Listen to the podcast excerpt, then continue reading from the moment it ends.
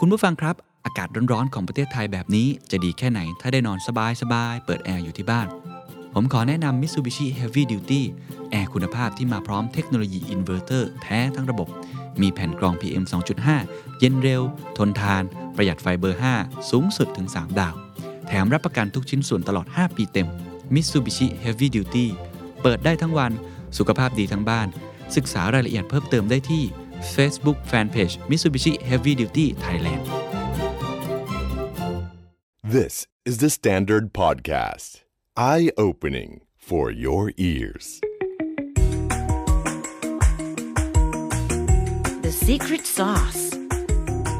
สวัสดีครับผมเคนนครินทร์และนี่คือ The Secret Sauce Podcast What's your secret คุณผู้ฟังคิดว่าการพบกับความล้มเหลวนี่เป็นทักษะอย่างหนึ่งไหมครับ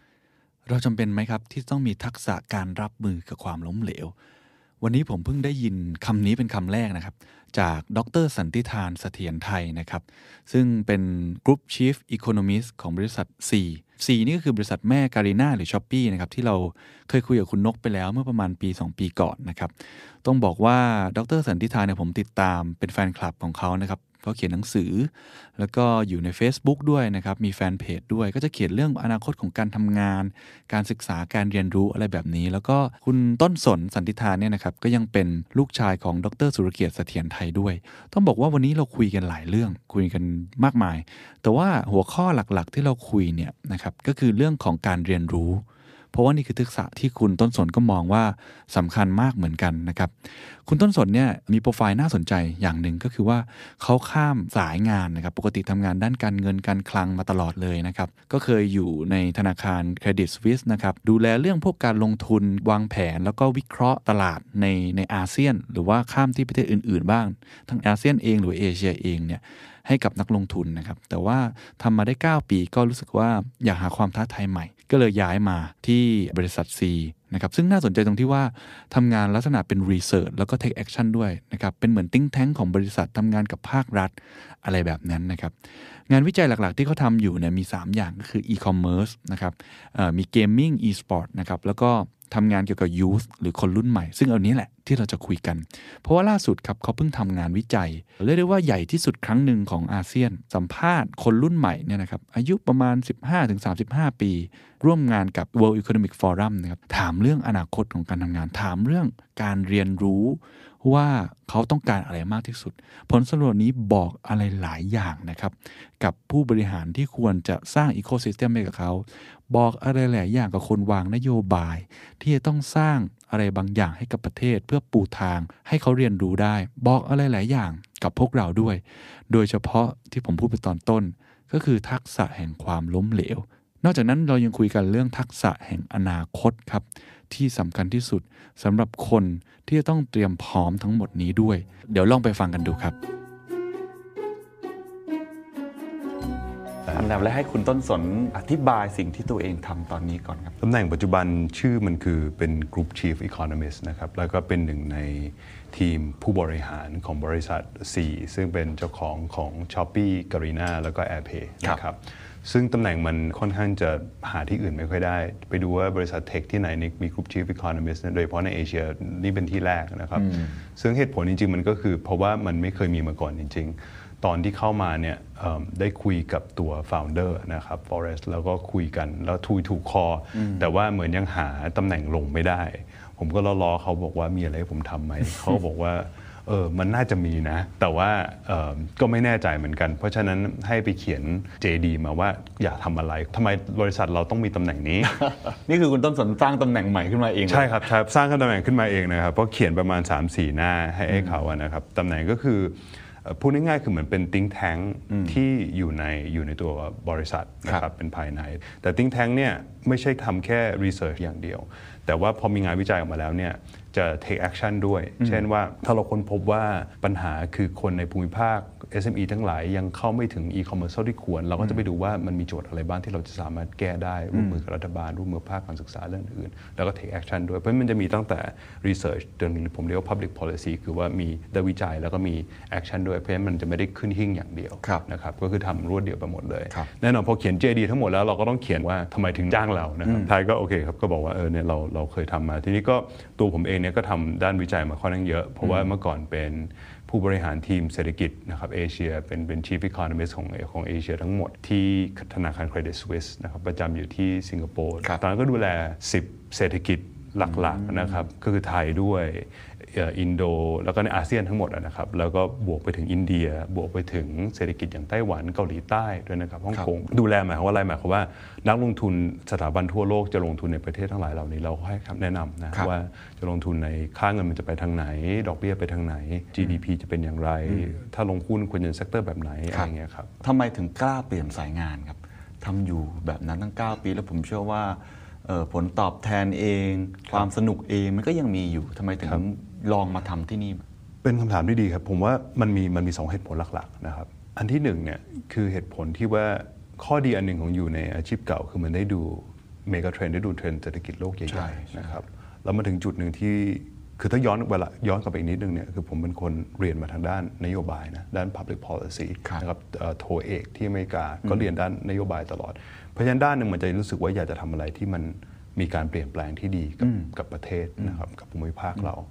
ทีนี้มันก็ถึงจุดนั้นนะที่เราถามว่าคิดว่าเซกเตอร์อะไรจังหวะไหนจะเป็นจุดที่เปลี่ยนแปลงเปลี่ยนประเทศได้มากที่สุดแล้วก็คิดว่าเทคโนโลยีนี่แหละดิจิทัลอีโคโนมีนี่แหละเป็นจุดที่กำลังอยู่น่าสนใจมากนะครับแล้วเป็นจุดที่ภาครัฐกับภาคเอกชนต้องทำงานร่วมกันอย่างมากเลยครับเป็นเป็นสเปซที่จะมีอะไรขับเคลื่อนได้เยอะมากนะครับอย่างเช่นเรื่องว่าจะทำยังไงเอาเทคโนโลยีมาเพื่อลดความเหลื่อมล้ำในสังคมนะครับอันนี้เป็นประเด็นที่น่าสนใจมากก็เลยคิดว่าเออมันมันน่าสนใจอยากจะเป็นส่วนตัวในการขับเคลื่อนแทนที่จะเขียนเรื่องนี้อย่างเดียวแล้วมาทวนให้มา take action มาทำตรงนี้ได้อันนี้คือประเด็นที่หนึ่งเป็นเรื่อง passion ส่วนตัวเรื่องอยากจะเปลี่ยนประเทศให้ดีขึ้นอีกอีกด้านนึงมันเป็นเรื่องส่วนตัวมากในแง่ว่าถึงจุดนึงเนี่ยตอนนั้นผมเขียนหนังสือใช่ไหมครับชื่อ Futuration ข้อสรุปของหนังสือคือการปรับตัวกับอนาคตเนี่ยที่เขียนไปเราต้องเรียนรู้ตลอดชีวิตเรื่อง lifelong learning เป็นสิ่งที่มาแรงมากแต่พอพอคิดไปเรื่อง lifelong learning บวกกับอยู่ประเทศสิงคโปร์ที่เขาเป็นคนที่ obsessed กับ lifelong learning มากเนี่ยมันเจอโจทย์สำคัญอันหนึ่งว่าการจะมี lifelong learning ได้เนี่ยโจทย์อันดับแรกเลยเนี่ยมันคือเราจะต้องมีความสงสัยอยากรู้มีความกระหายต่อความรู้นะครับมีความอยากรู้อยากเห็นมี curiosity มี curiosity นะครับซึ่งมันสำคัญมากทีนี้เวลาทำงานหนึ่งไปนานๆมากๆเนี่ยแล้วเราเริ่มคุ้นเราเริ่มอะไรกับมันมากๆเนี่ยสิ่งที่มันเกิดขึ้นเวลาสังเกตตัวเองคือความสงสัยมันหายไป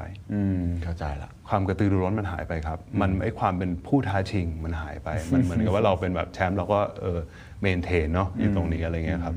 อยากได้จิตวิญญาณความเป็นผู้ท้าชิงกลับมาก็เลยคิดว่าถ้าทำงานในการเงินอยู่มันก็คงได้บ้างแต่มันไม่เต็มที่คิดว่าอยู่ขนาดนี้เขียนหนังสืออย่างนี้ออกมาแล้วเราอยากจะเดินในสิ่งที่ตัวเองเขียนและอยากจะลองท้าทายตัวเองดูก็เลยลอง disrupt ตัวเองก่อนที่จะถูกโลก disrupt โอ้สุดยอดครับเพราะฉะนั้นอยากสร้างการเปลี่ยนแปลงที่เกิดขึ้นจริงอีกอย่างหนึ่งก็พูดตรงๆก็คือรู้สึกเริ่มอิ่มตัวแล้วอยากจะหาความทะเยอทะยานหรือความความท้าทายใหม่ๆก็เลยมาใช่ครับผมขอถามในฐานะองค์กรแล้วกันเพราะคิดว่าคนที่ฟังน่าจะเป็นผู้บริหารหลายองค์กรทำไม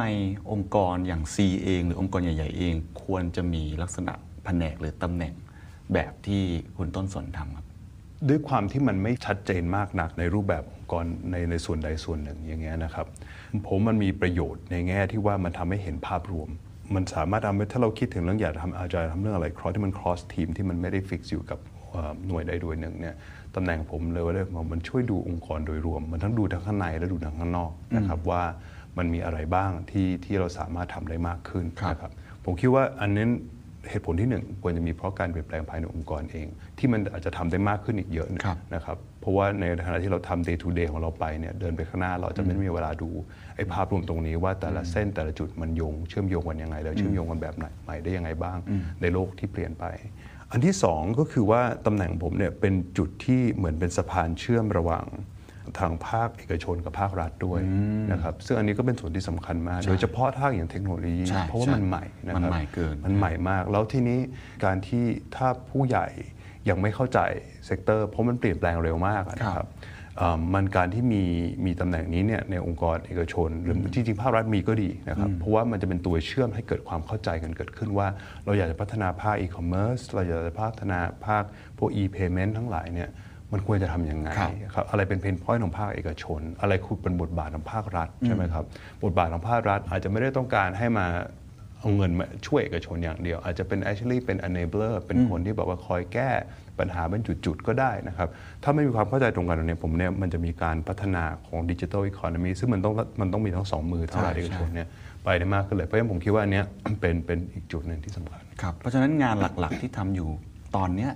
มีอะไรบ้างครับที่เห็นเมื่อกี้บอกว่ามีการทำวิจัยสามส่วนหลักๆใช่ไหมครับใช่ครับก็ตอนนี้วิจัยเนี่ยเราโฟกัสสามส่วนนะครับส่วนแรกนี่ก็คือเรื่องของอีคอมเมิร์ซเลยนะครับก็พยายามจะเข้าใจว่าเทรนด์ของอีคอมเมิร์ซในภูมิภาคมีอะไรอีคอมเมิร์ซมีประโยชน์ต่อพวก เอส เอ็ม อี หรือว่าคนค้าขายอย่างไรบ้างจากฝั่งผู้บริโภคอย่างไรบ้างและอะไรเป็น barriers หรือว่าเป็นจุดที่ทำให้คนยังเข้าไม่ถึงใช้ประโยชน์ได้ไม่เต็มที่เท่าที่ควรเราจะแก้ตรงนั้นยังไงครับอันนี้ก็เป็นประเด็นหนึ่งอีกกลุ่มหนึ่งก็คือพยายามจะเข้าใจเรื่องเกี่ยวกับเรื่องเกมกับ e-sport มากขึ้นนะครับว่ามันมีอะไรบ้างที่มันจะเป็นข้อดีในแง่จะดึงคนให้เข้าใช้เกมที่คนชอบเนี่ยแต่แทนที่จะว่าแค่เล่นเกมเฉยๆเอาเกมมันเครื่องโยงในการที่พัฒนาทักษะทางด้านดิจิทัลให้เขานะครับให้มากขึ้นนะครับอาจจะเป็นเรื่องเกม development โดยตรงอาจจะเป็นเรื่องดีไซน์อาจจะเป็นเรื่องต่างๆแล้วก็สร้างงานสร้างเศรษฐกิจใหม่ซึ่งมันใหม่มากขึ้นมานะครับประเด็นที่สามก็คือว่าสังเกตว่าทั้ง Shopee ทั้ง Garena เนี่ยมีจุดเด่นเหมือนกันอย่างนึงตรงที่ว่ามันมีช่องทางเชื่อมโยงกับคนรุ่นใหม่เยอะมากใช่ไหมครับทั้งเกมทั้งอีคอมเมิร์ซแบบ Shopee เพราะฉะนั้นก็เลยร่วมมือกับทาง World Economic Forum นะครับ ดับเบิลยู อี เอฟ ซึ่งเขาเป็น expert ด้านปฏิวัติโลก สี่จุดศูนย์ นะครับก็มาดูกันว่าทักษะแห่งอนาคต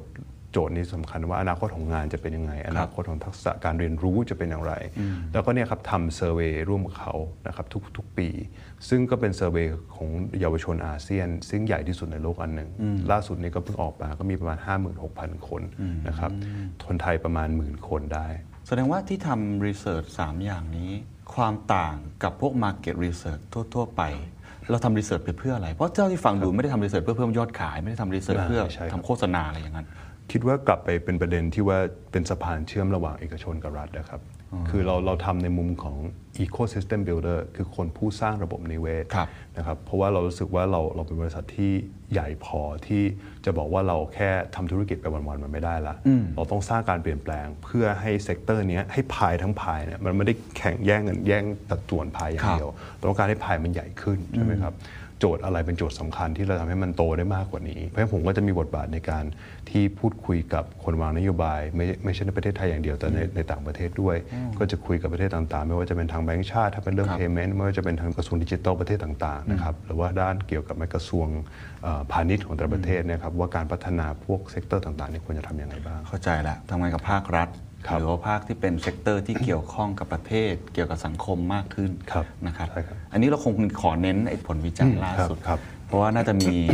finding บางอย่างที่น่าสนใจมากอยากให้คุณต้นสนเล่าให้ฟังหน่อยครับ ห้าหมื่นหกพัน คนทั่วอาเซียนคนไทยหมื่นกว่าคนใช่ไหมครับเล่าให้ฟังนิดนึงครับโหมันเป็นแบบเป็น research ที่ที่เรียกว่าเห็นภาพเห็นหลายๆอย่างมากเลยนะครับแต่ว่าโดยส่วนตัวเนี่ยที่ผมสนใจมากๆก็คือคราวนี้เป็นเซอร์เวย์ที่เราค่อนข้างเจาะลึกคือเราเจาะเรื่องเกี่ยวกับทักษะแห่งอนาคตค่อนข้างเยอะนะครับเกี่ยวกับการเรียนรู้แห่งอนาคตอันนึงเนี่ยคือเราพยายามเราถามคนครับว่าคุณคิดว่าคือเราพูดกันเดี๋ยวเราเรามีมี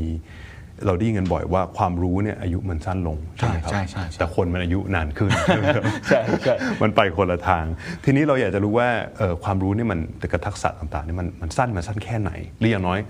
เด็กๆเนี่ยเวลาบอกเด็กในในในเซอร์เวย์คืออายุต่ำกว่าสามสิบห้านะครับก็คือ สิบห้าถึงสามสิบห้า เนี่ยเขาคิดว่าความรู้เขาอายุยืนนานเท่าไหร่โอ้คำถามคมมากนะครับน่าสนใจดีผมก็เลยบอกว่าเออลองลองเทคดูมันก็จะเป็นช้อยส์ที่เขาเลือกครับแล้วเราก็เอาช้อยส์แต่ละเขาเนี่ยมาตอบทีนี้มันก็มีประเด็นน่าสนใจ สองถึงสาม อันที่ออกมาจากนี้อันนึงก็คือว่าโดยเฉลี่ยเขาพูดว่าประมาณประมาณเก้าปีโดยอาเซียนนะเขาบอกว่าหลังจากเก้าปีเนี่ยโดยเฉลี่ยแล้วเนี่ยเขาคิดว่าเขาต้องกลับไปเรียนรู้ใหม่เก้าปีนะครับซึ่งก็ค่อนข้างนานค่อนข้างนานนะครับทีนี้พอไปดูแยกระหว่างประเทศเนี่ยจะเห็นความแตกต่างนะครับปรากฏว่าประเทศอย่างเวียดนามเนี่ยเขาให้ค่อนข้างสั้นเขาบอกว่าประมาณ สี่ถึงห้า ปีถ้าผมจำไม่ผิดนะครั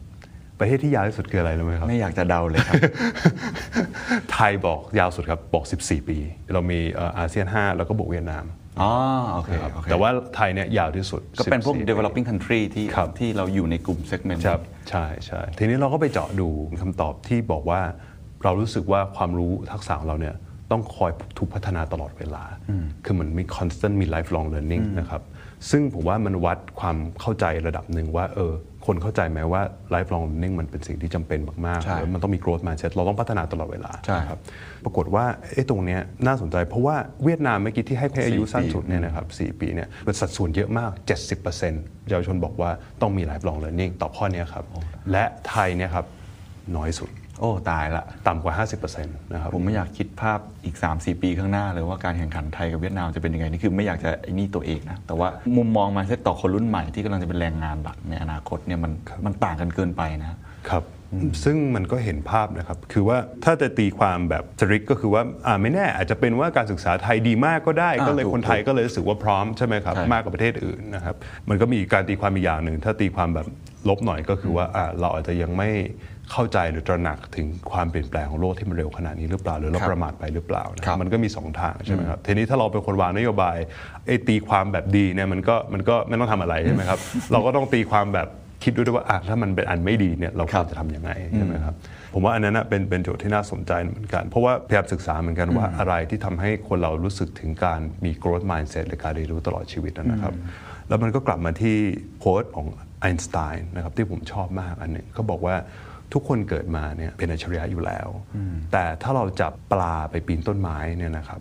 แล้ววัดความสามารถของปลาด้วยการปีนต้นไม้ปลาทุกตัวจะโตขึ้นมาและคิดว่าตัวเองเนี่ยโง่จริงนะครับซึ่งมันก็ทำให้ผมย้อนกลับไปคิดถึงระบบการศึกษาว่าระบบการศึกษาเนี่ยอาจจะมีส่วนในการทำลายพวก growth mindset ความอยากรู้อยากเห็นพวกนี้เยอะเหมือนกันเพราะว่าถ้าเราตั้งแต่เด็กจับเด็กบอกว่าคุณต้องเก่งวิทยาศาสตร์ต้องเก่งเลขต้องเก่งหนึ่งสองสามสี่ห้าคุณต้องสอบข้อสอบได้อย่างนี้อย่างนี้อย่างนี้หมดเทียบนะครับแล้วคุณตราหน้าเด็กไว้เลยตั้งแต่เด็กเนี่ยถึงเวลาแล้วสิ่งที่มันจะเกิดขึ้นก็คือว่าเด็กที่เป็นปลาไม่ได้ปีนต้นไม้ตามนี้เนี่ยก็จะคิดตลอดว่าตัวเองเนี่ยไม่เก่งนะครับแล้วก็พัฒนากว่านี้ไม่ได้นะครับฉันอยู่ได้แค่นี้เด็กที่ตราหน้าว่าเก่งก็จะคิดว่าตัวเองเนี่ยเก่งแล้วไม่ต้องทำอะไรเพิ่มแล้วเพราะฉันเป็นหัวกะทินะครับเป็นผมเปรียบเทียบเป็นลิงคือปีนต้นไม้เก่งอยู่แล้วโดยธรรมชาติทั้งสองกลุ่มมีปัญหาเดียวกันคือมี fixed mindset fixed คนละด้านแต่ว่าขาด growth mindset ทั้งคู่มันก็เลยทำให้ผมตั้งโจทย์ว่าคำตอบที่เราได้เนี่ยมันมาจากระบบการศึกษาของเรามากน้อยแค่ไหนนะครับแล้วมันมีอะไรบ้างที่เราสามารถปรับได้นะครับซึ่งตรงนี้มันก็มีมีส่วนที่เป็นความหวังเหมือนกันนะครับจากการไอ้เซอร์เวย์เพราะว่าเราพยายามจะเจาะลึกไปอีกขั้นหนึ่งพยายามจะเข้าใจว่าการเรียนรู้เนี่ยสำคัญแค่ไหนเรียนรู้ในโรงเรียนนอกโรงเรียนนะครับปรากฏว่าเยาวชนเนี่ยให้ความสำคัญเกี่ยวกับการเรียนรู้นอกโรงเรียนเยอะมากเหมือนกันนะครับมาถึงทั่วอาเซียนเลยใช่ไหมทั่วอาเซียนนะครับรวมถึงไทยด้วยนะครับเช่นในการเปลี่ยนงานเราถามคนว่ามีเคยเปลี่ยนงานมาไหมถ้าเคยเปลี่ยนงานเราถามต่อว่าอะไรเหตุผลในการเปลี่ยนงานตัวผมเองตอนแรกผมคิดว่าทุกคนจะตอบเรื่องเงินเดือนเป็นหลักนะครับซึ่งเงินเดือนก็มาสูงแต่ไม่สูงที่สุดที่สูงที่สุดคือโอกาสในการเรียนรู้และพัฒนาตนโอ้ดีใจที่ได้ยินคำตอบมันก็เป็นสิ่งที่ดีแต่ว่าพอเราไปถามมีคำถามนึงบอกว่าแล้วทักษะที่คุณได้ทั้งหลายในในชีวิตตอนนี้ที่มันมาจาก on the job มันมีแค่ไหนกับข้อนั่งน้อยคือความต้องการมีดีมานต้องการจากการเรียนรู้เนี่ยเป็นตัวสำคัญแต่งานไม่ได้ทำให้เขาได้เรียนรู้แต่งานปัจจุบันยังไม่ได้ทำอันนี้ไม่ใช่แค่ไทยอันนี้อันนี้อันนี้ทั่วอาเซียนยังค่อนข้างต่ำนะครับและกลุ่มที่ต่ำที่สุดเนี่ยคือกลุ่มที่คนทำงานในภาค เอส เอ็ม อี อ๋อเหรอครับคนที่ทำงานในภาค เอส เอ็ม อี กับคนที่ทำงานในธุรกิจของธุรกิจครอบครัวเนี่ย บ, บอกว่าสัดส่วนการเรียนรู้ที่มาจากเทรนนิ่งที่ได้เนี่ยน้อยมากแล้วภาครัฐมากกว่าภาครัฐมากกว่าหน่อยมากมากกว่าหน่อยนึงนะครับ okay. แต่ก็ไม่แต่ก็ไม่เยอะมากที่เยอะที่สุดที่ประหลาดใจผมนิดนึงเพราะ เอส เอ็ม อี นึกว่าจะแบบเรียนรู้ตลอดเรียนรู้ด้วยตัวเองแต่กลายเป็นว่าผลเซอร์เวย์บอกว่าน้อยสุดใช่ครับคือแล้วก็เลยเป็นเหตุผลที่เราพอเราไปเช็คอีกด้านนึงเนี่ยเด็กส่วนใหญ่เนี่ยไม่อยากทำงานในภาค เอส เอ็ม อี คือคนคนพอพอเราไปดูแล้วเด็กส่วนใหญ่ที่ทำงานในภาค เอส เอ็ม อี เนี่ยส่วนใหญ่อยากออก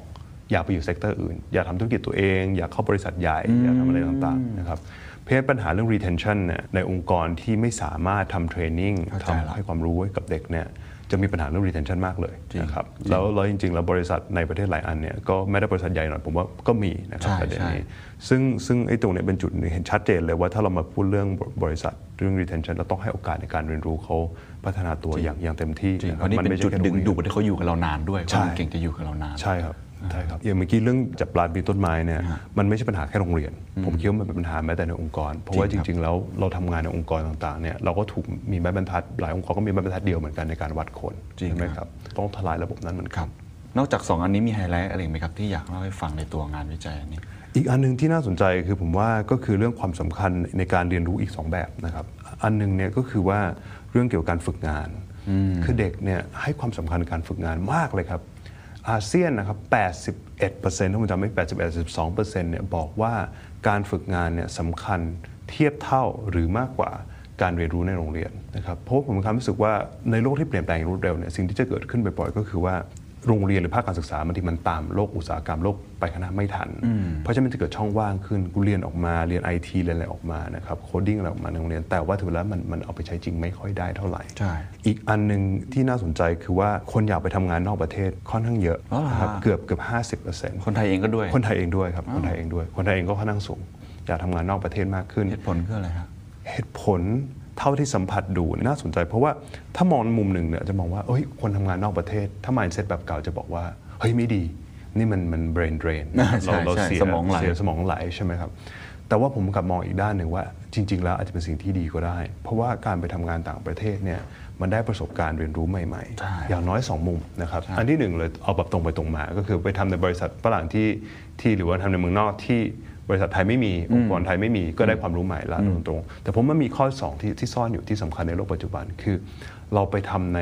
ที่ที่ตัวเองไม่คุ้นไปอยู่ในบรรยากาศวัฒนธรรมการทำงานที่ตัวเองไม่รู้จักไม่คุ้นเคยนะครับเพราะว่าเป็นคนที่ทำงานต่างประเทศเกือบตลอดชีวิตมันมันรู้สึกได้เลยว่ามันต้องปรับตัวเยอะมากนะครับการปรับตัวเนี่ยเป็นทักษะที่สำคัญมาก adaptability กับ resilience คือความทนทานยืดหยุ่นที่จะอยู่ในองค์กรวัฒนธรรมที่มันแตกต่างเปลี่ยนแปลงเนี่ยมันจะเป็นทักษะที่สำคัญมากในโลกใหม่เพราะเราเดาไม่ได้ว่าโลกจะเป็นยังไง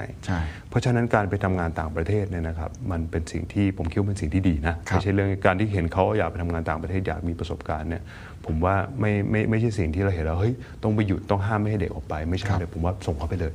นะครับถึงเวลาเขาจะกลับมาเองนะครับเราเราก็แค่พยายามสร้างโอกาสให้เขาสามารถกลับมาแล้วเขาทำอะไรได้มีอย่างอื่นอีกไหมครับข้อสุดท้ายผมว่าที่น่าสนใจคือเราถามเขาด้วยครับว่าทักษะอะไรที่คุณคิดว่าสำคัญสำหรับอนาคตที่สุดโอ้อยากรู้สุดเลยอันนี้คือเรามีสิบทักษะให้เลือกนะครับห้าอันเป็นทักษะที่มักจะถูกจัดเรียกว่าเป็น hard skill นะครับ okay. เป็นพวก coding พวกอะไรต่างๆ okay. พวกนี้อีกห้าอันเป็นพวก soft skill ทักษะปรากฏว่าเด็กส่วนใหญ่เนี่ยให้ความสำคัญกับ soft skill ค่อนข้างเยอะ top สามของอาเซียนนะครับอันที่หนึ่งเลยคือ creativity oh. นะครับ innovationอันที่สองรู้สึกจะเป็นเรื่องภาษา language นะครับซึ่งอันนี้ค่อนข้างเซอร์ไพรส์ผมผมไม่ได้คิดว่าจะสูงขนาดนี้แต่ทุกประเทศเลยเกือบทุกประเทศเลยครับนอกจากสิงคโปร์ที่เขาพูดได้หลายภาษาอยู่แล้วเนี่ยทุกประเทศให้คะแนนเรื่องเรื่องภาษาสูงมากนะครับแล้วก็อันดับสามคือเรื่องการใช้เทคโนโลยีนะครับแล้วพวกโคดิ้งถึงมาอันดับสี่แล้วก็พวก data science พวก big data กลับอยู่ต่ำๆนะครับคนให้ความสำคัญเรื่อง soft skill เยอะมองในแง่มุมหนึ่งก็จะมองว่าเอ้ยเด็กพวกนี้ไม่ไม่เข้าใจหรือเปล่าว่า hard skill มันสำคัญขนาดไหนอาจจะไม่เข้าใจก็ได้อาจจะไม่รู้แต่ถ้ามองในแง่นึงเปิดเปิดใจหน่อยนะครับว่าเออเด็กเขาจะรู้อะไรที่เราไม่รู้ก็ได้เนี่ย มันก็จริงเหมือนกันเพราะว่าไอ้ทักษะแบบโคดิ้งอะไรหลายๆอย่างเนี่ยจริงๆมันมันสำคัญแต่จริงๆแล้วโดยตัวของมันเองมันก็จะเปลี่ยนแปลงไปตามกาลเวลาเหมือนกันนะครับในขณะที่ทักษะที่เป็นเพียวๆเช่นการคิดนอกกรอบการคิด creativity เชิงนิสสร้างสรรค์ทั้งหลายเนี่ยมันเป็นทักษะที่มันจะอยู่กับตัวและอยู่กับการเปลี่ยนแปลงได้นะครับทักษะอย่างภาษาอย่างเงี้ยมันอาจจะไม่ใช่แค่เรื่องภาษาอย่างเดียวแต่มันอาจจะสะท้อนว่าคนรุ่นใหม่เนี่ยมีความเป็น global citizen มากขึ้นเป็นไปได้อยากออกไปข้างนอกอยากรู้จักคนอยาก connect กับวัฒนธรรมหรืออยากอาจจะเป็นเรื่อง communication เรื่อง communication ไปได้ใช่ครับคุณผู้ฟังครับเวลาจะเปิดบัญชีเงินฝากสักเล่มเคยรู้สึกว่ามันเป็นเรื่องยุ่งยากบ้างไหมครับเงื่อนไขก็เยอะรายละเอียดก็แน่นแถมยังมีวิธีการคำนวณดอกเบี้ยที่เราไม่เข้าใจอีกผมขอแนะนำธนชาติ Ultra Savings ให้ดอกเบี้ยสูงสุด หนึ่งจุดหกเปอร์เซ็นต์ ต่อปี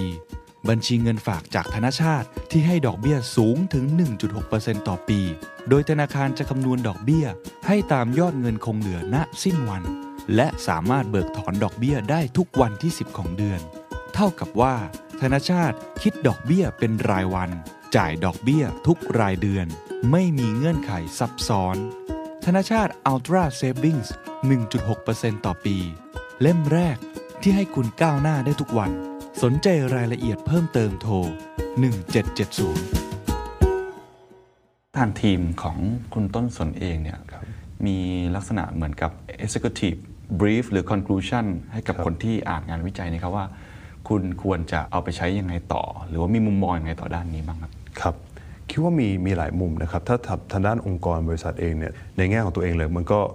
สำคัญมากในเรื่องโฟกัสกันในเรื่องเกี่ยวกับสร้าง learning journey ให้ดีๆกับคนในบริษัทในการที่จะ retain แล้วก็ attract ดึงดูดคนรุ่นใหม่นะครับอันนี้เป็นสิ่งสำคัญมากๆอีกอันหนึ่งเนี่ยก็คือเป็นเรื่องการฝึกงานนะครับอันนี้ก็เป็นประเด็นสำคัญมากครับฝึกงานซึ่งอาจจะเป็นเรียก internship หรือมันจะมีอันนึงเรียกว่าเป็น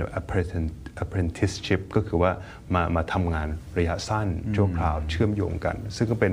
อะไรที่น่าคิดแล้วก็น่าทำมากขึ้นเพราะรัฐบาลสิงคโปร์เองก็พยายามจะทำตรงนี้มากขึ้นนะครับอีกอันนึงก็คือเรื่องการส่งคนไปต่างประเทศอันนี้ก็เป็นสิ่งที่ พี เอส ซี เองพยายามจะทำเยอะทางภายในกันก็คือว่าพบเรามีบริษัททั่วอาเซียนเนี่ยครับเราพยายามจะส่งคนออกไปนอกประเทศนะครับจริงๆเมื่อก่อนส่งนอกประเทศเราจะต้องคิดว่าต้องส่งไปซิลิคอนแวลลีย์ต้องส่งไปยุโรปอะไรอย่างนี้ใช่ไหมครับเราซื้อแต่จริงๆแล้วเนี่ยผมว่า learning จริงๆมันจะเกิดขึ้นจากในภูมิภาคนั่นแหละมันแตกต่างกันมากอย่างเช่นส่งคนสิงคโปร์มามาไทยอย่างเงี้ยครับเขาคนในสิงคโปร์เนี่ยจะชอบถามผมบอกว่าคนไทยเนี่ยน่ารักมากเลยแต่เขาไม่เข้าใจอย่างหนึ่งว่าเราทำงานคนไทยแล้วเวลาคนไทยยิ้มและพยักหน้าเนี่ยตกลงมันแปลว่าเขาโอเคหรือเขาไม่โอเคขนาดอยู่ใกล้กันมากนะก็ยังมีความแตกต่างใช่ผมก็บอกเขาบอกว่าอ๋อเวลาคนไทยยิ้มเนี่ยแล้วพยักหน้าพยักหน้าเนี่ยไม่ได้แปลว่าเขาโอเคนะบางทีเขาไม่เห็นด้วยแต่เขาแค่ nice นะครับอะไรเงี้ยมันจะมีหลายอย่างมากที่มันต้องปรับตัวให้ให้จูนให้เข้ากันแล้วมันก็ได้ฝึกทำในในบรรยากาศที่ตัวเองไม่คุ้นวัฒนธรรมที่ตัวเองไม่คุ้นนั่นเองครับอันนี้อันนี้คือด้านภายในคือด้าน เอช อาร์ ละกันนะครับส่วนอีกด้านหนึ่งเนี่ยคือเราก็มองว่าหลายๆอย่างเนี่ยมันจะต้องมีการเช่นเรื่องให้ความสำคัญเกี่ยวกับการใช้เทคโนโลยีที่เยาวชนบอกเนี่ยนะครับเราก็ค้นพบมันทันจริงๆด้วยว่าเราไปค้นพบว่าเอสเอ็มอีจำนวนมากเนี่ยนะครับอีคอมเมิร์ซเราโตเร็วก็จริงในประเทศแต่ว่าถ้านอกกรุงเทพเนี่ยก็ยังมีจำนวนมากเลย เอส เอ็ม อี ที่ใช้เทคโนโลยีไม่ค่อยเป็นเท่าไหร่นักนะครับและยังใช้พวกไอ้พวกอีคอมเมิร์ซหรือ อี เพย์เมนต์ ไม่ค่อยเป็นนะครับแล้วเราเปิดคอร์สออนไลน์อย่างเดียวสอนเขาไม่ได้เขาไม่ใช้วิธีนี้ในการเรียนรู้เราต้องทำเวิร์กช็อปนะครับซึ่งก็บังเอิญเราพอมีอยู่แล้วนะครับในการทำเวิร์กช็อปที่ว่าจะคอยเทรนพวก เอส เอ็ม อี ต่างๆให้ใช้ออนไลน์เป็น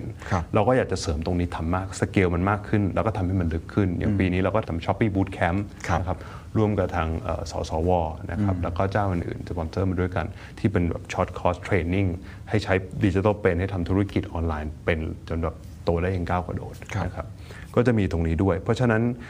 โดยรวมๆเนี่ยปีนี้บังเอิญเป็นปีครบสิบปีของบริษัท Sea นะครับพอดีเราก็เลยมีการตั้งโครงการที่เราชื่อว่าสิบ in สิบเป็นสัญญาว่า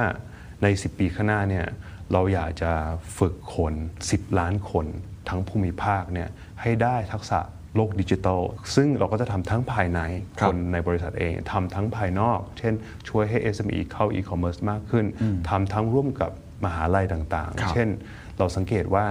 มหาลัยยังไม่ค่อยมีคอร์สที่เจาะเรื่องเกี่ยวกับ e-sport หรือ game development นะครับซึ่งมันเป็น talent ที่เราต้องการมากเราก็พยายามจะสร้างเป็น เอ็ม โอ ยู ทำกับมหาลัยต่างๆว่าเออเราจะช่วย develop โครงการนะหลักสูตรของพวกนี้ด้วยไอ้งานวิจัยนี้เราเคยได้ไปคุยกับภาครัฐบ้างหรือยังครับหรือว่ามี take action อะไรมั้ยเรามีแชร์ของปีที่แล้วนะครับของปีนี้เนี่ยเราเรามีตั้งแต่ประกาศตัวไปเนื่องจากมันยังมันค่อนข้างใหม่เรายังไม่ได้ไปคุยเจาะลึกรายละเอียดกับภาครัฐแต่ละอันนะครับแต่ก็เป็นสเต็ปต่อไปที่เราจะจะคุยมากขึ้นว่าจะทำอะไรได้มากขึ้นจากตรงนี้บ้างก็ใครที่เป็นคนฟัง Secret Sauce และเป็นคนที่เกี่ยวข้องกับภาครัฐลองดูนะครับอันนี้ไปปรึกษาทีมต่อผมว่ามีข้อมูลหลายอย่างที่น่าสนใจก็เลยอยากจะถามต่อนี่เมื่อกี้เราคุยภาพใหญ่มากผมคิดว่าคนที่เป็นผู้บริหารฟังแล้วได้มุมคิดอะไรอย่างโดยเฉพาะการเข้าไปสร้าง learning mindset ในองค์กรจะสร้างยังไงให้มันเกิดขึ้นได้เพราะว่าจำเป็นมากสำหรับพนักงานแล้วก็ในเรื่องของการส่งพนักงานไปต่างประเทศเทรนนิ่งต่างๆนะครับแต่ผมอยากเจาะรายบุคคลบ้างคนทำงานทั่วๆไปเนี่ยจากผลวิจัยเองก็ตามหรือว่าจากสิ่งที่คุณต้นสนเรียนรู้มาอะไรคือทักษะที่สำคัญที่สุดสำหรับคนในยุคปัจจุบันแล้วก็ในอนาคตอีกสิบปีข้างหน้าที่จะต้องเริ่มสร้างตั้งแต่วันนี้เริ่มเรียนรู้ตั้งแต่วันนี้ครับครับอาจจะฟังดูประหลาดนิดนึงแต่มันมีมันมีจุดหนึ่งที่ที่ผมคิดว่ามันสำคัญมากเลยนะครับจากการที่ศึกษาเรื่องเรื่องนี้มามาบอกพอควรด้วยด้วยตัวเองด้วยส่วนหนึ่งคือว่าทักษะแห่งการล้มเหลว จะเป็นสิ่งสำคัญมากๆนะครับในในดีมากซึ่งมันเป็นอะไรที่ฝึกยากเหมือนกันนะครับทักษะการล้มเหลวคืออะไรทักษะคือรู้จักล้มเหลวเป็นล้มเหลวแล้วเนี่ยสามารถเรียนรู้จากมันและก้าวต่อไปได้และทักษะนี้มันยาก ผมอาจจะยากขึ้นด้วยซ้ำไปในยุคปัจจุบันเพราะบางทีในยุคที่เรามีโซเชียลมีเดียนะครับแล้วเราเสพโซเชียลมีเดียค่อนข้างเยอะเราเสพภาพของความสำเร็จค่อนข้างเยอะบางทีก็คือทำให้เราหลายคนเนี่ยซ่อนกลบความล้มเหลวลงไปนะครับแต่ซ่อนไว้ใต้พรมเพราะซ่อนไว้ใต้พรมมันหมักไว้เนี่ยมันมีแต่ปัญหาเราไม่ได้เรียนรู้และสุดท้ายความล้มเหลวมันจะแย่ลงไปเรื่อยๆนะครับทีนี้เราจะสร้างไอ้ culture ที่สามารถยอมรับความล้มเหลวนี้ได้อย่างไรมันยิ่งสำคัญในโลกใหม่เพราะโลกใหม่เนี่ยเป็นโลกที่เราจะต้อง experiment ตลอดเวลาเราจะต้องทดลองตลอดเวลาใช่ไหมครับหัวใจของการพูดเรื่องอาจารย์ทั้งหลายจริงๆก็คือการที่เราทำแบบทดลองแล้วเราก็ค้นพบแล้วเราก็ปรับปรุงใช่ไหมครับแต่ถ้าเราล้มครั้งแรกแล้วเราไม่สามารถยอมรับมันได้เนี่ยหรือเราซ่อนมันมันก็ตายตั้งแต่ก้าวแรกแล้วครับ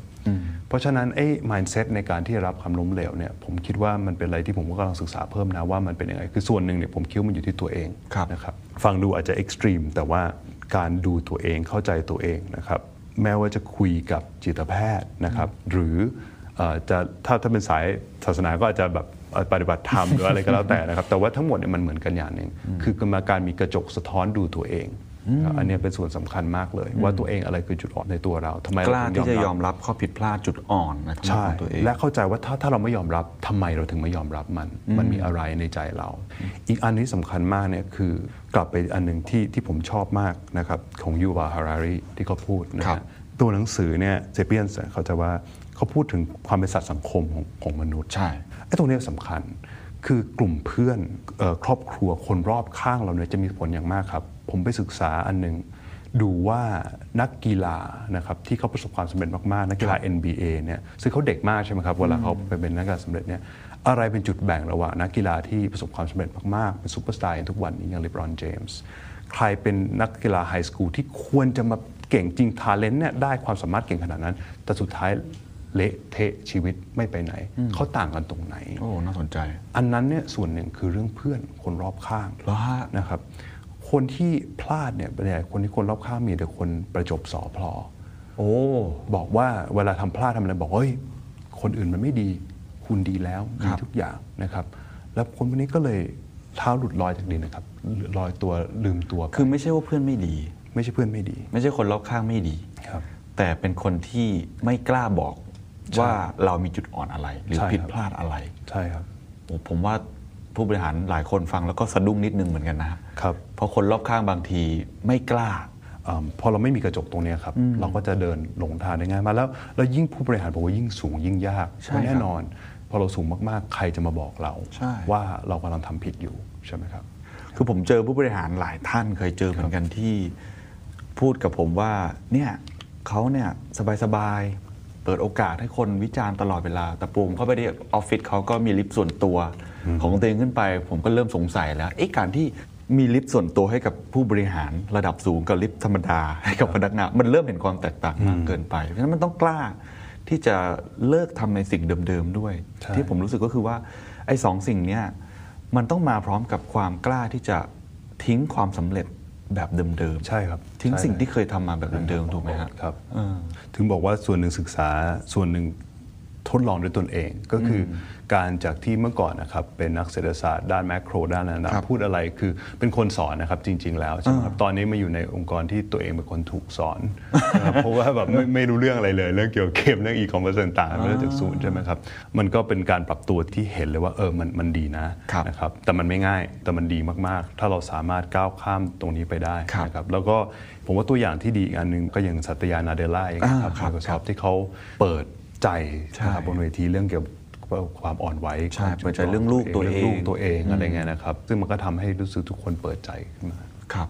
อย่างตัวประสบการณ์คุณต้นสนเองนะครับไอ้คำว่ากล้าหาญที่จะล้มเหลวมีมีเคสของตัวเองไหมครับว่าก่อนหน้านี้เราอาจจะไม่กล้าแต่ตอนหลังเราเปลี่ยนตัวเองที่ทำให้เรากล้าที่จะล้มเหลวแบบนี้ได้ครับมีอะไรที่อยากจะแชร์สำหรับคนที่ยังไม่ได้เริ่มต้นหรืออาจจะเริ่มไปแล้วแต่ว่าติดกับดักบางอย่างอยู่ยังรู้สึกว่ายังกลัวที่จะล้มเหลวอยู่ครับคิดว่ามีหลายอันนะครับจริงๆแล้วผมคิดว่าส สองอย่างที่ผมเคยทำที่มันช่วยให้ก้าวข้ามไอ้กำแพงตรงนี้ได้เนี่ยอันแรกนะครับคือการฝึกคือล้มเหลวบ่อยๆนะครับอย่างตอนผมสมัครงานสมัครเรียนก็ดีเนี่ยคือผมมีความฝันอยากเข้าปริญญาที่ Harvard ตั้งแต่เด็กนะครับเพราะคุณพ่อเรียนที่นั้นนะแต่คุณพ่อไม่ได้บังคับแต่ผมอยากเองแต่ผมสมัครแล้วสองทีมันไม่ได้นะครับ จนสุดท้ายเนี่ยถึงได้นะครับเพื่อผมก็เรียนรู้การล้มเหลวมาสักพักระดับหนึ่งอีกอันนึงคือตอนสมัครงานนะครับสมัครที่สุดท้ายได้ Credit Suisse เนี่ยแต่จริงๆผมสมัครเป็นสามสิบที่เลยสามสิบที่เหรอครับแล้วผมเกือบจะตั้งโกให้ตัวเองเลยฮะว่าอย่างน้อยเนี่ยเกือบจะทุกสองอาทิตย์ผมต้องได้ rejection เป็นโกที่ประหลาดเป็นโกที่ประหลาดมากคือต้องได้ rejection เพราะฉะนั้นแบบว่าเออพอมันได้มาเราก็รู้สึกว่าเออเราได้ทำตามที่เราตั้งใจไว้แล้วถ้ามันเกิด offer ได้ขึ้นมาหรืออะไรขึ้นมาเนี่ยก็ถือว่าเป็นโบนัสนะครับมันก็ชินมันชินอ่ะมันมันหน้ามันด้านนะครับพูดง่ายๆหนังมันหนักขึ้นนะครับโดนบ่อยๆมันเล่นกีตาร์นิ้วมันก็ด้านใช่ไหมกดไปเรื่อยๆอันนั้นคืออันที่หนึ่งอันที่สองเนี่ยบางทีมันมันเป็นการตั้งคำถามกลับของตัวเองในหนังสือผมเขียนเรื่องนี้เหมือนกันผมเคยทำงานกับอาจารย์นักเศรษฐศาสตร์โนเบลไพรส์คนหนึ่งชื่อโจเซฟสติกลิสนะครับโอ้สุดยอดนะคนนี้ซึ่งซึ่งซึ่งอาจารย์แกสุดยอดมากปัญหาคือว่าทำงานกับแกเนี่ยผมมีเวลาแค่สองเดือนกับแกนะครับแล้วผมอยากได้ recommendation จากแกด้วยเพื่อเข้าเป็นเอกนั่นแหละในเรื่องนี้นะครับซึ่งซึ่งตอนนั้นผมเข้าไม่ได้แล้วสองครั้งใช่ไหมครับเพราะฉะนั้นผมก็เฮ้ยนี่โอกาสสุดท้ายละทีนี้แกเนี่ยเดินทางตลอดเวลาผมไม่ได้เจอแกเลยใช่ไหมครับแล้วแกก็ให้งานไว้ชิ้นหนึ่งซึ่งผมก็ทำเสร็จแล้วนะครับมันมีจุดหนึ่งผมคิดคิดว่าเอ๊ะผมอาจจะอยากจะทำอะไรที่ฉีกกับที่แกขอไว้นะครับแต่ไม่รู้มันถูกหรือเปล่าคนส่วนใหญ่ก็บอกผมอย่าทำเลยเพราะว่าทำไปแล้วผิดพลาดเสียหน้าแล้วมันก็จะดูเดี๋ยวอาจารย์จะดูว่าเราเหมือนก้าวไกลไปคิดว่าเราเก่งกว่าอาจารย์เลยยังไงอะไรเงี้ยครับแต่ว่าสิ่งหนึ่งทำให้ผมสุดท้ายผมเลือกที่จะทำอันนั้นงานชิ้นนั้นขึ้นมาโดยที่อาจารย์ไม่ได้ขอเนี่ยมันเป็นประเด็นที่ว่าผมกลัวที่จะล้มเหลวกลัวเสียหน้ากับอาจารย์แต่สุดท้ายแล้วเนี่ยผมกลัวเสียโอกาสมากกว่าผมกลัวผมคิดว่าถ้าสิบปีหลังจากนี้ผมมองย้อนกลับมาแล้วสมมติผมไม่ได้เป็นเอกผมไม่ได้ไม่ได้ทำสิ่งที่ต้องการแล้วผมถามตัวเองบอกว่าเราทำเต็มที่ทุกอย่างที่เราคิดได้หรือยังนั้นแล้วผมตอบว่ามันยังมันคงเป็นแผลอันนึงที่ที่อยู่ในชีวิตผมผมทำแต่งั้นแล้วผมทำเลยครับไม่ไม่ไม่ต้องกลัวเสียหน้าแล้วกลัวเสียโอกาสกลัวเสียโอกาสกว่าครับไล่แฟ้มนั่นแหละครับแฟ้มนั่นคือแฟ้มที่ทำให้ผมสุดท้ายแล้วได้เข้าเป็นเอกแฟ้มนั่นคือแฟ้มที่ผมเจออาจารย์แล้วมีตติ้งที่เกิดจะจบภายในห้านาทีมันกลายเป็นมีตติ้งที่กลายเป็นสองชั่วโมง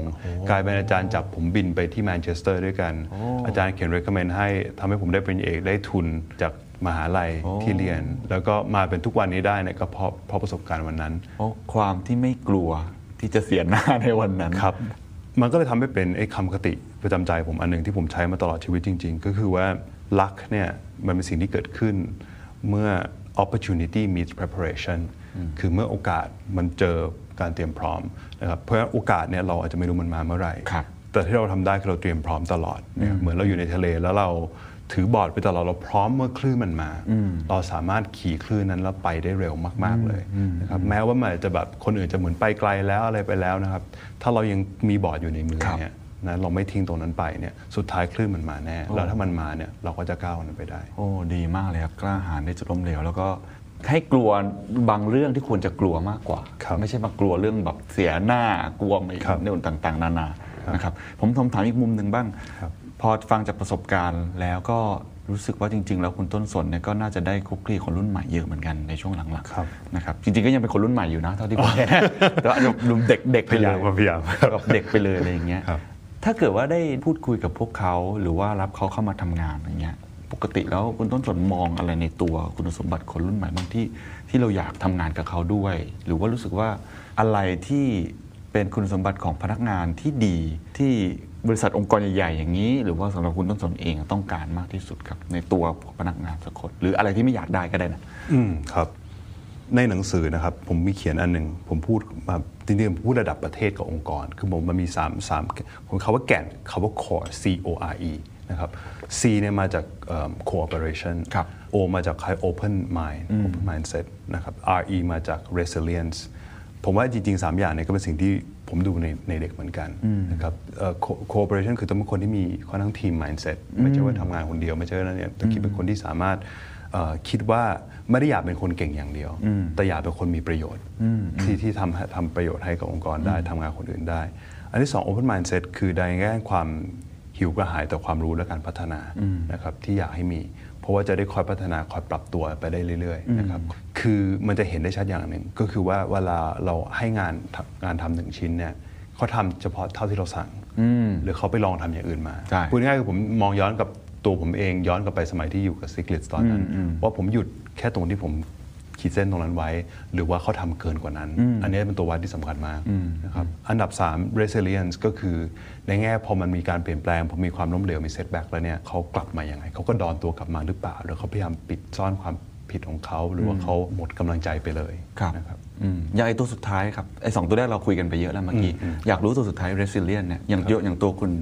ต้นสนเองฝึกฝนตัวเองยังไงให้มันมีเรื่องนี้ผมว่านี่คือทักษะที่สำคัญที่สุดอย่างหนึ่งในอนาคตแล้วก็เป็นคำที่คนพูดกันเยอะมากหนังสือเซเป้นี่ก็พูดคำนี้เป็นคีย์เวิร์ดสำคัญเลยเหมือนกันใช่ใช่ครับผมคิดว่ากลับไปจุดหนึ่งเนี่ยฝึกตัวเองเนี่ยฝึกได้ถึงจุดถึงจุดหนึ่งนะครับแต่สุดท้ายแล้วกลับไปที่ประเด็นเรื่องเรื่องมีกระจกสะท้อนตัวเองและเรื่องเรื่องการมีคนรอบข้างที่ดีนะครับวันนี้เราพูดกันทุกวันเราสับสนสองคำเข้าด้วยกันอันนึงคือ comfort อันนึงคือ securityนะครับ security เนี่ยสำคัญมากใช่ใช่ครับแต่ comfort เนี่ยมากไปไม่ดีใช่นะครับมันไม่เหมือนกันนะคือ security เนี่ยคือสิ่งที่ทำให้เรากล้าออกจาก comfort zone นะครับเพราะว่าเวลาเรามีเพื่อนครอบครัวหรือใครก็ตามที่อยู่ใกล้ที่รู้สึกอบอุ่นที่ว่ารู้สึกว่าเออต่อให้เราพลาดก็ไม่เป็นไรโอ้จริงพวกนี้อยู่แล้วแต่เราสร้างตรงนี้ขึ้นมาได้นะครับบางคนอาจจะโชคดีเกิดมามีอยู่แล้วแต่ว่าหลายคนอาจจะต้องสร้างหรือองค์กรต้องสร้างองค์กรต้องสร้างประเทศต้องสร้างประเทศต้องสร้างองค์กรต้องสร้างสังคมต้องสร้างถ้าเรามีตรงนี้เนี่ยมันจะทำให้เราสามารถมี resilient ได้มากขึ้นเยอะเลยนะครับในขณะเดียวกันถ้าเรามีไอ้ไอ้ความ security สูงตรงนี้เราจะไม่ติดอยู่ใน comfort zone มันจะกลับกันเลยมันมันฟังดูขัดย้อนแย้งกันแต่จริงๆมันไม่ได้ย้อนแย้งคือยิ่งเรามี security เนี่ยเราจะกล้าลองเราจะน่ากล้าออกนอกกรอบในขณะที่ไอ้คนที่ชอบอยู่ในติดใน comfort zone มากๆครับคน insecure คือมันไม่กล้าออกจาก space ตัวเองเลยเพราะว่ามันกลัวว่าออกไปแล้วถ้าล้มเหลวจะเป็นยังไงจริงเขาอยู่ใน comfort zone แต่ insecure insecure ใช่ใช่สุดท้ายแล้วกันครับเห็น passion ของคุณต้นสนที่สนใจเรื่องการเรียนรู้แล้วก็เข้าใจว่าคงสนใจเรื่องการศึกษาระดับหนึ่งด้วยหนังสือที่ออกมาก็ผมเห็นคนในวงการศึกษาก็พูดกันเยอะถ้าเป็นไปได้ถ้ามีโอกาสได้ทำงานร่วมกับภาครัฐนะครับหรือว่าอาจจะทำในหน่วยงานของตัวเองก็ได้เนี่ยคิดว่าอะไรคือปัญหาที่ใหญ่ที่สุดของการศึกษาไทยที่ตัวเองคิดว่าอยากจะแก้มากที่สุดคงเป็นเรื่องการวัดเด็กกับเลเบลเด็กนะครับตั้งแต่สมัยการเป็นการศึกษาที่เป็นการระบบการศึกษาที่จริงๆมันไม่ใช่แค่การศึกษาหรอกมันผมมันไล่มาเลยการเลี้ยงลูกการศึกษาการบริหารไปถึงองค์กรใหญ่ๆที่ท็อปดาวน์มากๆที่มองว่าคนพวกนี้ควรจะอยู่การมีระเบียบวินัยนั่นคือเกณฑ์สำคัญทำตามอย่างนี้อย่างนี้อย่างนี้อย่างนี้นั่นนะครับคือไอ้การวัดมิติเดียวใช้ไม้บรรทัดตัวเดียวในการวัดเนี่ยการดูเนี่ยแล้วก็เหมือนหน้าที่ของคนสั่งสอนไม่ว่าจะเป็นผู้ปกครองพ่อแม่ก็ดีอาจารย์ก็ดีผู้บริหารบอสก็ดีเนี่ยก็คือทำยังไงให้มันอยู่ในวินัยอยู่ตามกรอบตามไม้บรรทัดที่เราขีดไว้อันนี้คือเป็น mindset ที่มาตั้งแต่พ่อแม่ยันยันผู้นำเลยนะครับซึ่งอันนี้อยากจะให้ทลายมันให้มากที่สุดเท่าที่จะเป็นไปได้เพราะสุดท้ายแล้วเนี่ยทำอย่างนี้แล้วเนี่ยมันจะทำลายไอ้พวกทักษะที่เป็นทักษะแห่งมนุษย์ที่สำคัญมากๆในยุคของ เอ ไอ เนี่ยมากเลยเช่นพวกทักษะ creativity การเรียนรู้การอะไรต่างๆเนี่ยนะครับของคนมันจะหายไปตรงนี้ผมว่าเป็นประเด็นที่ที่ใหญ่ที่สุดอันนึงในหนังสือผมพูดถึงอันนึงนะครับที่ที่มันเป็นส่วนหนึ่งของอันนี้ก็คือพูดบอกว่าโลกการศึกษาเนี่ยสามารถเรียนรู้ได้หลายๆอย่างจากโลกของดนตรีซึ่งซึ่งเป็นโลกที่ถ้ามองมุมนึงก็คือถูกดิสรัปไปเร็วมากเลยใช่นะครับซึ่งมันมีหลายส่วนในนั้นแต่ขอหยิบมาส่วนเดียวละกันก็คือว่าบทบาทของอาจารย์เปลี่ยนไปนะครับอย่างผมเปรียบเทียบเล่นกีตาร์เองครับดนตรีอย่างเงี้ยครับไม่มีอาจารย์คนไหนหรอกดนตรีนะครับที่เป็นอาจารย์ดีๆที่จะมาถึงแล้วเขาจะเลคเชอร์ให้ฟังว่าคุณต้องเล่นเพลงนี้ใช่ใช่ใช่มันไม่เวิร์กอย่างมากคุณจะไปฟังมาแล้วจากบ้านใช่ไหมครับก็จะฟังเพลงมาหลายรอบแล้วล่ะดูแล้วมันเล่นยังไงแต่สิ่งที่จะมาทำก็คือเราจะมาเล่นให้อาจารย์ดูอาจารย์เขาจะบอกเราบอกติดตรงไหนคุณจังหวะไม่ดีคุณโน้ตนี้เล่นไม่แม่นคุณยังสเกลไม่แข็งนิ้วยังไม่แข็งเขาจะบอกครับอาจารย์ที่ดีจะรู้เลยว่าคุณมีปัญหาในการเรียนรู้ตรงไหนแล้วคุณเป็นไทป์ไหนอาจารย์หลายคนต้องเป็นอย่างนี้แหละคือต้องดูเด็กแล้วรู้ว่าเป็นโค้ชที่สามารถบอกได้เหมือนหมอที่ไดอะโนสคนได้วินิจฉัยได้ว่าเป็นโรคอะไรดูว่าตรงนี้เขาเพราะแต่ละคนไม่เหมือนกันอย่าแปะป้ายอย่างที่เมื่อกี้คุณต้นสนพูดแล้วก็ใช้ผมว่าคำนี้มันใช้บ่อยมากคือคือโคชชิ่งไม่ใช่แค่แบบเทรนนิ่งอย่างเดียวมันมันไม่มีแล้ววันไซส์ฟิตออลแต่ละคนต้องดูแล้วเขาจะเบ่งบานเป็นอะไรแล้วก็สอนเขาแบบนั้นมากกว่านะครับสุดท้ายจริงๆแล้วกันนะครับอยากทราบเป้าหมายส่วนตัวของคุณต้นสนเองนะครับว่าความสนุกทุกวันนี้คืออะไรเป้าหมายคืออะไรแพชชั่นคืออะไรครับคงกลับมาคำถามแรกที่ถามว่าทำไมถึงเปลี่ยนงานสองอย่าง อันที่สองก่อนคือเรื่องเกี่ยวกับการพัฒนาตัวเองเรียนรู้ผมสนุกกับการเรียนรู้เป็นคนชอบเรียนรู้มากจริงๆนะครับเพราะฉะนั้นการที่กลับมาเห็นตัวเองกระหายขวนขวายอยากเรียนรู้กระตือรือร้นเนี่ยมันเป็นอะไรที่สนุกมากอันนั้นแล้วก็ได้ศึกษาในเรื่องต่างๆไปเรื่อยๆนะครับอันที่สองก็คือเรื่อง impact อยากจะเห็นสิ่งที่ตัวเองทำเนี่ยมันเปลี่ยนแปลงสังคมได้มากขึ้นในทางที่ดีขึ้นไม่ว่าจะอยู่ในบทบาทไหนก็ตามนะครับอันนั้นเป็นส่วนสำคัญมากๆมันมีคำหนึ่งที่ผมยึดกับตัวเองผมไม่ได้อยากเป็นคนเก่งผมอยากเป็นคนมีประโยชน์ไม่ต้องเก่งก็ได้ถ้าไม่ต้องเก่งแล้วมันทำประโยชน์ได้ผมก็โอเคแต่ส่วนใหญ่มันมักจะต้องเก่งระดับหนึ่ง ประโยชน์ได้บ้างใช่ไหมใช่ใช่ใช่แล้วก็ต้องเก่งในทางที่ไม่ซ้ำกับคนอื่นใช่ใช่ผมชอบว่าตีความคำว่าเป็นคนมีประโยชน์เพราะส่วนใหญ่พูดตรงๆคนไทยสอนอยากให้เป็นคนดีครับซึ่งก็ไม่ผิดนะครับไม่ผิดครับแต่การเป็นคนมีประโยชน์ผมว่ามัน practical กว่ามันมันมันเห็นผลมันวัดผลได้ว่าเราเป็นประโยชน์กับใครบ้างหรือกับประเทศในส่วนไหนบ้างใช่ครับและนี่ก็คือคุณต้นสนสันติธารเสถียรไทยนะครับผมชอบ สองถึงสาม อย่างหลักๆที่ผมได้คุยกับคุณต้นสนจริงชอบหลายอย่างนะครับตัวงานวิจัยนี้ก็เรียกได้ว่าเอาไปใช้ได้เยอะเหมือนกันนะครับแต่ที่ชอบคือเรื่องของความล้มเหลวฮะผมชอบที่คุณต้นสนบอกนะครับข้อที่หนึ่งก็คือทักษะที่สำคัญมากที่สุดคือทักษะแห่งความล้มเหลวคือต้องกล้าที่จะล้มเหลวล้มแล้วต้องเรียนรู้และก้าวต่อไปให้ได้หลายคนก็จะกลัวความล้มเหลวอย่างที่คุณต้นสนบอกครับว่าคุณต้องฝึกฝนความล้มเหลวเนี่ยให้มันชินต้องมี mindset ที่บอกว่าไม่เขาเรียกว่ากลัวส่วนใหญ่คนเนี่ยจะกลัวเสียหน้านะครับกลัวที่จะเสียนู่นนี่นั่นแต่จริงๆแล้วต้องกลัวเสียโอกาสมากกว่าที่จะกลัวเสียหน้าต้องลองทำไปเลยอันที่สองก็คือคนรอบตัวสำคัญมากครับกลุ่มเพื่อนสำคัญมากตอนแรกผมก็นึกว่าจะพูดในมุมว่าต้องช่วยเหลือกันแต่จริงๆไม่ใช่ครับคุณต้นสนบอกว่าคนรอบตัวต้องช่วยเป็นกระจกและสะท้อนฟีดแบ็กครับผมฟังครั้งนี้ผมร้องอ๋อทันทีผมเห็นผู้บริหารหลายคนนะครับที่คนรอบข้างไม่กล้าวิพากษ์วิจารณ์ไม่กล้าบอกในจุดอ่อนหรือจุดที่เขาทำไม่ดีพอเป็นแบบนั้นเนี่ยก็ทำให้เราไม่รู้จักตัวเองพอไม่รู้จักตัวเองก็ไม่รู้เลยว่าตัวเองทำอะไรไม่ดีดังนั้นคุณต้องหาคนรอบตัวหรือเพื่อนสักคนที่กล้าที่จะบอกฟีดแบ็กของคุณเป็นอย่างไรอะไรที่มันไม่ดีบ้างการคุยกับคุณต้นสนครับทำให้ผมนึกถึงประโยคหนึ่งนะครับที่ผมชอบมากนะครับความล้มเหลวไม่ใช่กำแพงแต่คือสะพานไปสู่ความสำเร็จสวัสดีครับ What's your secret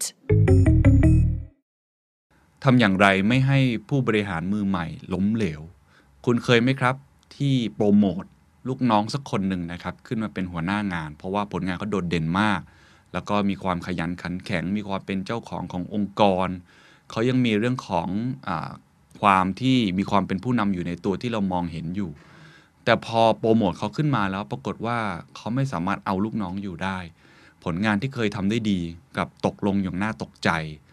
แล้วก็สำคัญที่สุดก็คือความมั่นใจที่เขาเคยมีในตัวเองในศักยภาพของเขาเนี่ยมันเปลี่ยนไปกลายเป็นคนที่ไม่มีความมั่นใจเพราะทำงานอะไรก็ไม่สำเร็จไปซะหมดหรือว่าอีกมุมนึงครับเป็นตัวคุณเองไหมครับที่ได้รับการโปรโมทขึ้นมาแล้วพอคุณได้เป็นหัวหน้าเนี่ยคุณกลับทำสิ่งในที่คุณอาจจะรู้สึกว่าเออไม่ถนัดมากเลยนะครับทำลงไปแล้วทำไมมันไม่เห็นได้ดั่งใจเหมือนที่เคยทำงานอยู่เพียงคนเดียว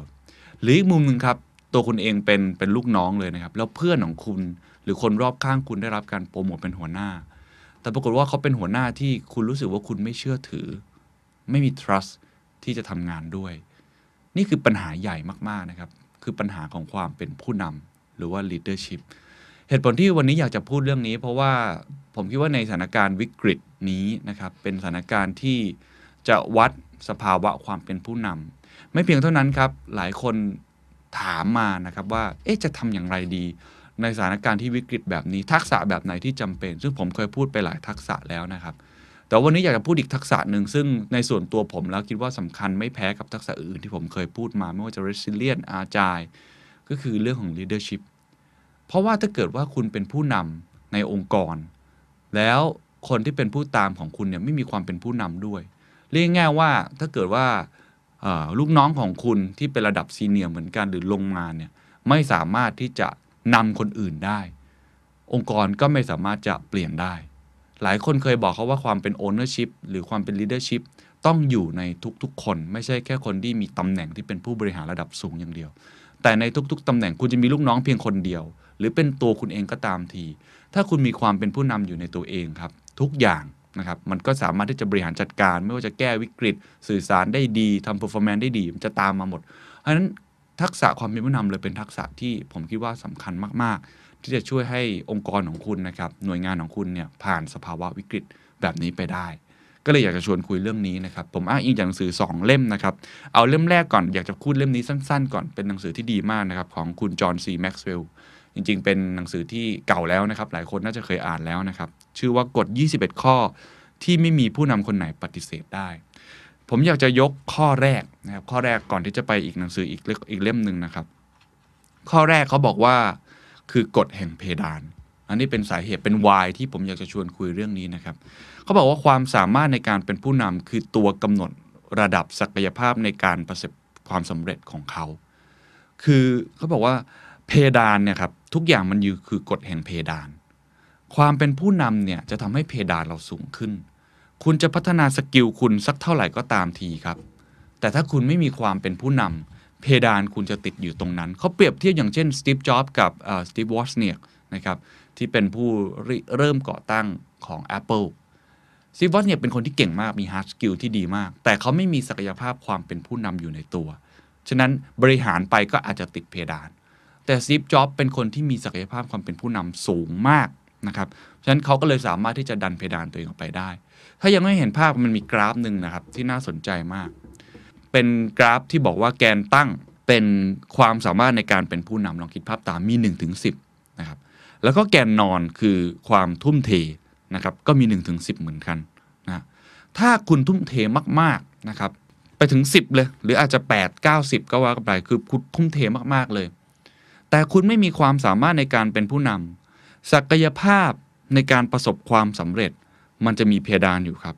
คือมันจะได้แต้มแค่เนี้ยสมมติว่านี่เป็นหนึ่งคูณแปดก็คือได้แค่แปดนะครับได้แต้มไปแค่แปดแต่ถ้าเกิดเปลี่ยนเป็นอีกรูปแบบหนึ่งนะครับคือคุณมีความสามารถในการเป็นผู้นำคือกราฟแนวตั้งนะครับคุณลองคิดภาพตามมันขึ้นมาอาจจะอยู่ที่ระดับแปด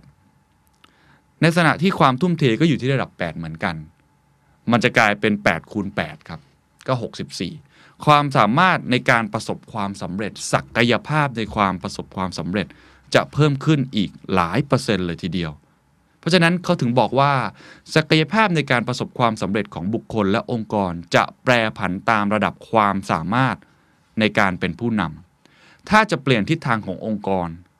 ต้องเปลี่ยนผู้นำนี่คือกฎแห่งเพดานในการใช้ชีวิตนะครับฉะนั้นตรงเนี้ยคุณต้องไปประเมินดูว่า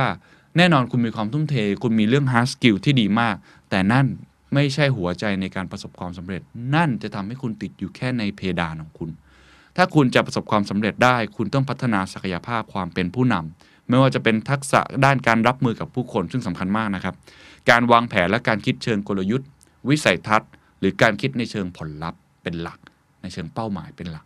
อันนี้เอามาให้ดูข้อแรกก่อนเพราะว่าจะได้เห็นภาพว่าองค์กรของคุณลองคิดภาพถ้าคุณมีผู้บริหารระดับเล็กระดับกลางระดับใหญ่หรือตัวพนักงานคนทำงานทั่วๆไปเนี่ยที่มีความสามารถในการเป็นผู้นำนะครับทุกคนเลยเพดานของบริษัทคุณมันจะโตได้มากแค่ไหนนี่ไหมนี่คือหัวใจที่สำคัญมากๆนะครับเพราะฉะนั้นวันนี้ก็เลยรู้สึกว่าอยากจะพูดถึงคนที่เป็นผู้นำรุ่นใหม่เป็นพิเศษเพราะว่าตัวผมเองก็เคยผิดพลาดมานะครับผมเคยเป็นผู้นำรุ่นเล็กขึ้นมาโปรโมทมาแล้วก็พูดง่ายๆว่าไม่ได้มีโค้ชที่คอยมาบอกเราว่าควรจะทำอย่างไรเราก็บริหารถูกๆผิดๆทำให้มันผิดพลาดเยอะมากแล้วก็ความมั่นใจในตัวเองก็ลดลงไปแล้วก็ในตอนนี้ผมก็มีประสบการณ์ที่ได้โปรโมทน้องๆหลายคนขึ้นมาหรือได้คุยกับเพื่อนๆหลายคนที่เขาเริ่มที่จะโปรโมท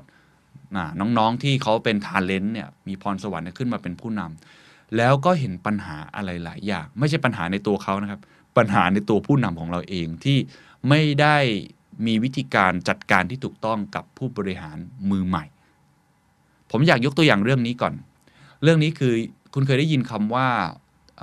การที่คุณเอาเลโอเนล เมสซี่คือนักฟุตบอลที่เก่งที่สุดคนหนึ่งของโลกเนี่ยนะครับที่เล่นอยู่ในสนามได้ดีมากเนี่ยมาเป็นโค้ชมาเป็นผู้จัดการทีมนะครับถ้าเกิดคุณเลือกผิดคุณอาจจะสูญเสียนักเตะที่ดีที่สุดในโลกเพื่อได้ผู้จัดการธรรมดาธรรมดาคนหนึ่งเคยได้ยินเรื่องเล่านี้ถูกไหมครับนั่นหมายความว่า การที่คุณจะมองว่าคนไหนเหมาะจะเป็นผู้นำคุณต้องมองให้ถูกสองคือคนคนนั้นเมื่อขึ้นมาแล้วคุณต้องจัดการกับเขาคือประคับประคองเขาช่วยโคชชิ่งเขาไม่ใช่ถีบเขาลงไปในน้ำแล้วให้เขาดำเนินการด้วยตัวเองผมมีประสบการณ์กับตัวเองครับโดนถีบลงไปในน้ำแล้วก็ว่ายน้ำด้วยตัวเองถามว่ามันได้ไหมมันก็พอได้นะครับแต่ว่ามันเหนื่อยเพราะว่าเราต้อง on the job training ก็คือเราต้องเรียนรู้ระหว่างการที่เราเป็นหัวหน้าเองซึ่งมันอาจจะทำร้ายลูกน้องของเราหรือทีมงานของเราได้ในหนังสือเล่มนี้ครับของ Harvard Business Review นะครับชื่อว่า On Managing People มีแปลเป็นไทยแล้วนะครับชื่อการบริหารทรัพยากรบุคคลเป็นหนังสือที่ผมแนะนำมากๆนะครับในเรื่องของการบริหารคนมีบทที่สี่ครับที่วันนี้ผมอยากจะพูดเรื่องนี้เขาใช้หัวข้อนี้เลยครับเขาบอกว่า Saving Your Rookie Managers from Themselves ทำอย่างไรไม่ให้ผู้บริหารมือใหม่ต้องล้มเหลวเขาบอกว่าหัวใจสำคัญก็คือพอคุณโปรโมทพนักงานคนนึงขึ้นมาแล้วพนักงานคนนี้ครับเขาไม่เข้าใจความท้าทายที่แท้จริงในการบริหารจัดการไม่ว่าจะเป็นเรื่องการมอบอำนาจให้คนอื่นหรือการพยายามสร้างความสำเร็จให้ตัวเองและเมื่อผู้บริหารมือใหม่คนนี้ครับเขาไม่กล้าที่จะขอความช่วยเหลือเขาก็จะเก็บกดความรู้สึกทุกอย่างไว้ภายในซึ่งทำให้ขวัญกำลังใจของคนในทีมตกต่ำและความสามารถในการสร้างผลงานของทีมก็ย่ำแย่ตามไปด้วยนะครับซึ่งเขาบอกว่าส่วนใหญ่แล้วพนักงานที่เป็นดาวรุ่งเหล่านี้นะครับพอขึ้นมาเป็นหัวหน้ามือใหม่เนี่ยทักษะพื้นฐานต่างๆเนี่ยมันจะต้องใช้การโคชชิ่งอย่างใกล้ชิดถ้าคุณคุณไม่ได้สอนเนี่ยก็อาจจะล้มความไม่เป็นท่าได้แล้วจากผลวิจัยในในงานชิ้นนี้เขาบอกว่ามีส่วนน้อยมากๆครับที่เขาสามารถจะเรียนรู้ได้ตัวเองมีไม่เยอะที่ถีบลงไปในน้ำแล้วเขาว่ายน้ำขึ้นได้เองเพราะฉะนั้นตัวคุณเองหรือคนที่มีความเกี่ยวข้องนะครับอาจจะเป็นคนที่เกี่ยวข้องกับงานบริหารบุคคลต้องเข้ามาช่วยเหลืออย่างยิ่ง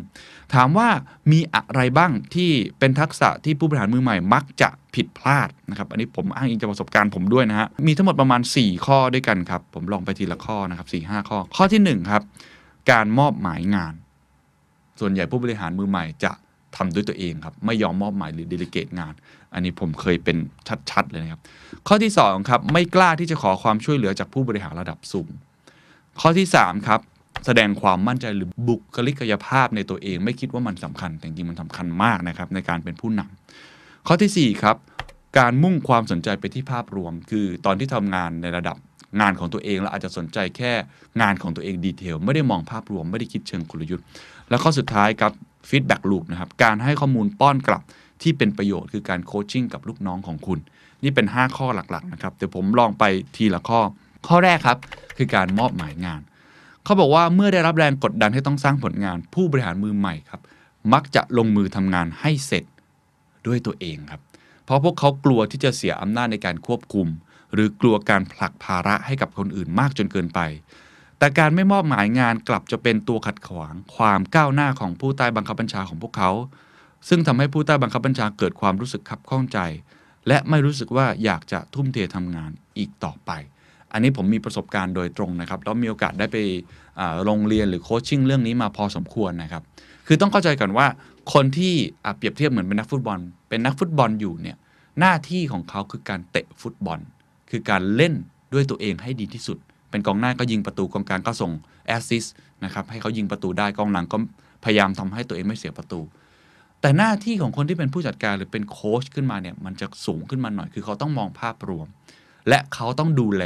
พนักงานของเขาหรือคนที่อยู่ใต้บังคับบัญชาของเขาเนี่ยประมาณอีกสิบเอ็ดคนถูกไหมฮะในการดูแลต่างๆเพราะฉะนั้นหน้าที่ของผู้นำคือการมอบหมายงานหรือใช้มือคนอื่นเพื่อทำงานในแผนกของตัวเองหรือความรับผิดชอบของตัวเองให้ประสบความสำเร็จย้ำอีกครั้งงานตอนแรกคุณอาจจะทำอยู่ประมาณนี้ขอบเขตงานเป็นของตัวเองคุณไม่ต้องอยู่กับใครครับคุณทำงานด้วยตัวเองแปดสิบเปอร์เซ็นต์ ของงานของคุณใน job description คือทำงานของตัวเองอีก ยี่สิบเปอร์เซ็นต์ ถึงจะไปทำงานร่วมกับคนอื่นแต่พอคุณกลายเป็นหัวหน้าเมื่อไหร่ครับมันจะกลับด้านทันทีครับความหมายก็คือ ยี่สิบเปอร์เซ็นต์ ครับคือการทำงานของตัวเอง แปดสิบเปอร์เซ็นต์ คือการบริหารคนครับเพราะฉะนั้นคุณต้องเปลี่ยนมุมมองในการบริหารงานทันทีซึ่งเรื่องนี้เป็นเรื่องที่ผมเคยผิดพลาดมาก่อนเพราะว่ามัวแต่อุ้มหรือว่ากอดงานที่ตัวเองได้รับเป้าหมายซึ่งแน่นอนพอคุณเป็นหัวหน้าเนี่ยจากคุณทำงานหนึ่งคนเป็นสิบเอ็ดคนอย่างเงี้ย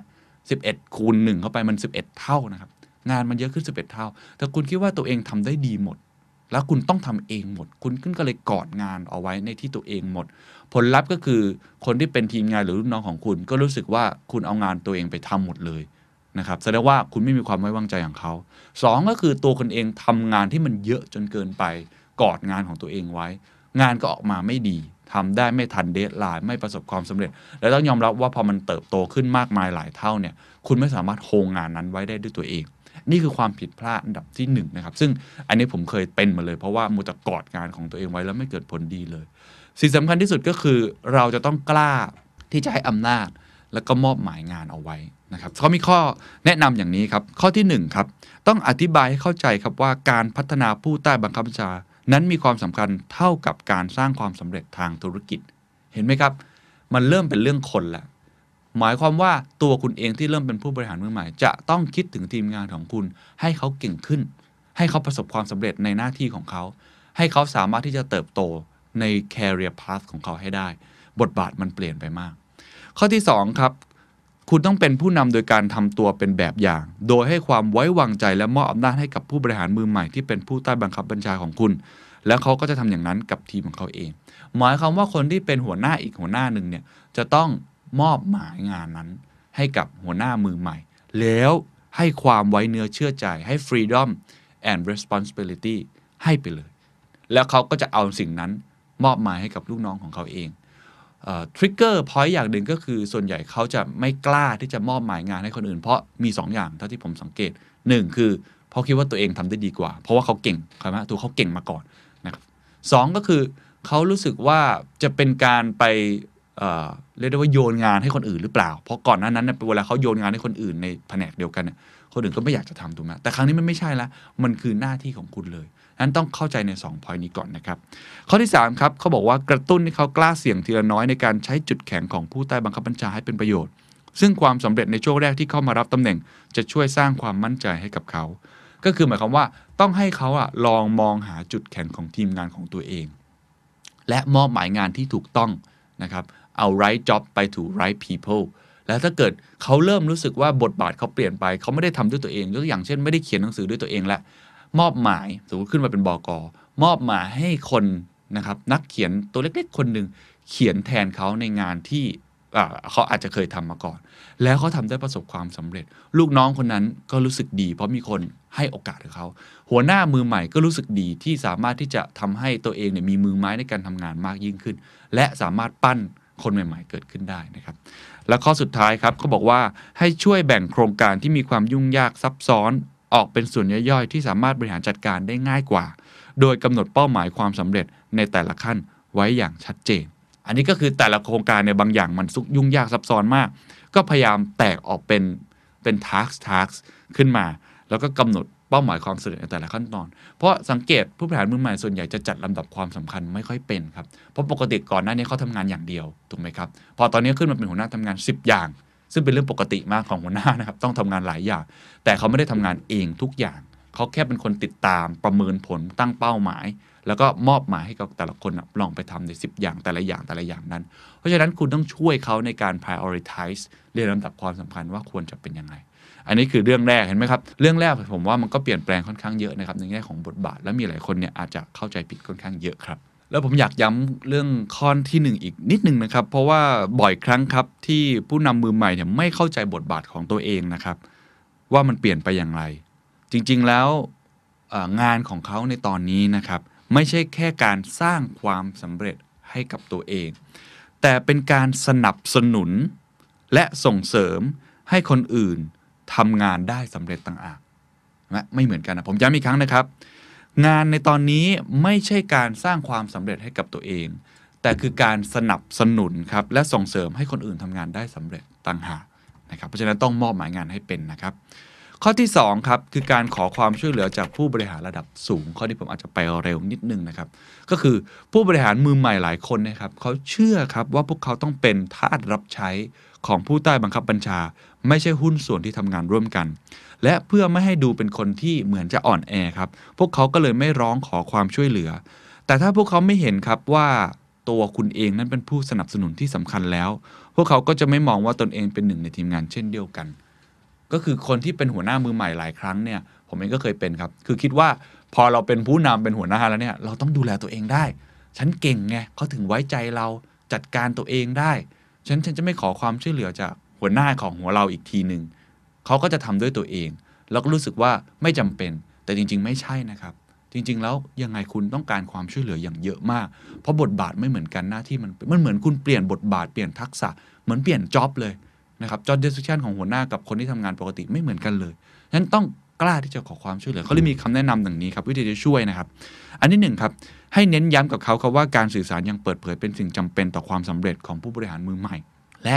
ไม่สนับสนุนการปิดบังปัญหาทุกรูปแบบคุณต้องเปิดกว้างให้เขาเข้ามาปรึกษาให้เขามาขอความช่วยเหลือนะครับอันที่สองครับแนะนำให้ผู้บริหารมือใหม่รู้จักผู้บริหารคนอื่นเพื่อขอคำแนะนำหรือการสนับสนุนในภายหลังคืออาจจะไม่ได้ตรงกับสายในการทำงานของคุณแต่ว่าทักษะความเป็นผู้นำเนี่ยผู้ตามตรงมันสากลนะครับฉะนั้นแนะนำให้เขารู้จักผู้บริหารคนอื่นเพื่อให้เขาขอแนะนำที่หลากหลายในงานที่ไม่เหมือนกันก็เป็นไปได้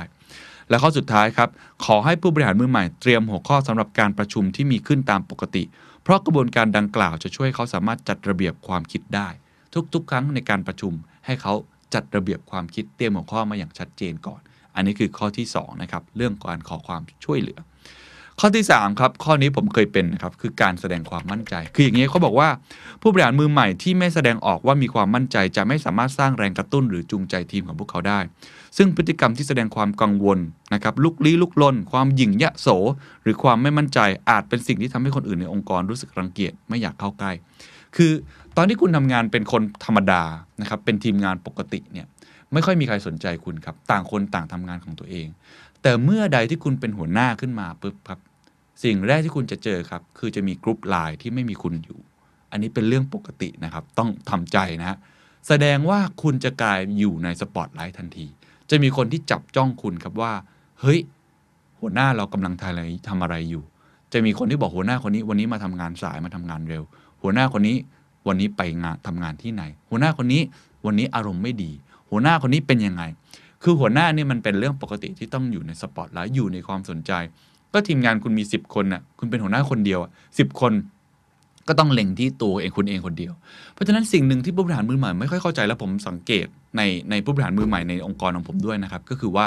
เขาไม่รู้ครับว่าทุกๆ ก, การกระทำของเขาบุคลิกกายภาพของเขาคนอื่นสังเกตตลอดจำเป็นมากถ้าเขาเป็นคนที่ลุกลี้ลุกลน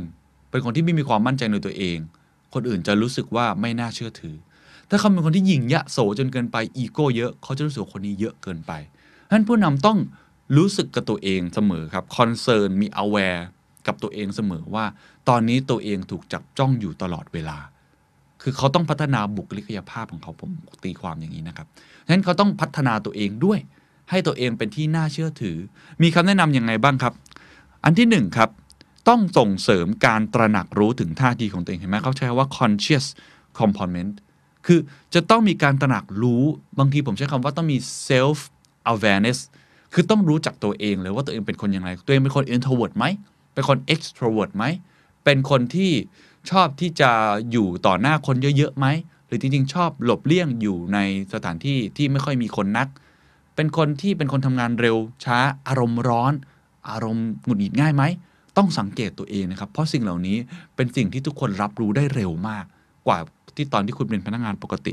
เพราะฉะนั้นผู้บริหารมือใหม่ต้องรู้ตัวเสมอว่าภาพลักษณ์ที่แสดงออกสู่สายตาคนนอกนั้นเป็นอย่างไรเรื่องนี้เหมือนเป็นเรื่องที่แบบไม่ค่อยสำคัญแต่จริงๆสำคัญมากนะครับนั่นคือบุคลิกของความเป็นผู้นำเวลาเขามองขึ้นไปถ้าเกิดว่าสมมติสมมติง่ายๆเวลาขึ้นไปพูดทาวน์ฮอลล์หรือออกมาพรีเซนต์หน้าชั้นหรือพรีเซนต์ในที่ประชุมหรือพรีเซนต์ต่อพับลิกเนี่ยแล้วคุณเป็นผู้นำที่พูดแล้วติดอ่างพูดไม่ชัดพูดแล้วตากรอกไปกรอกมานะครับพูดแล้วไม่มีความมั่นใจ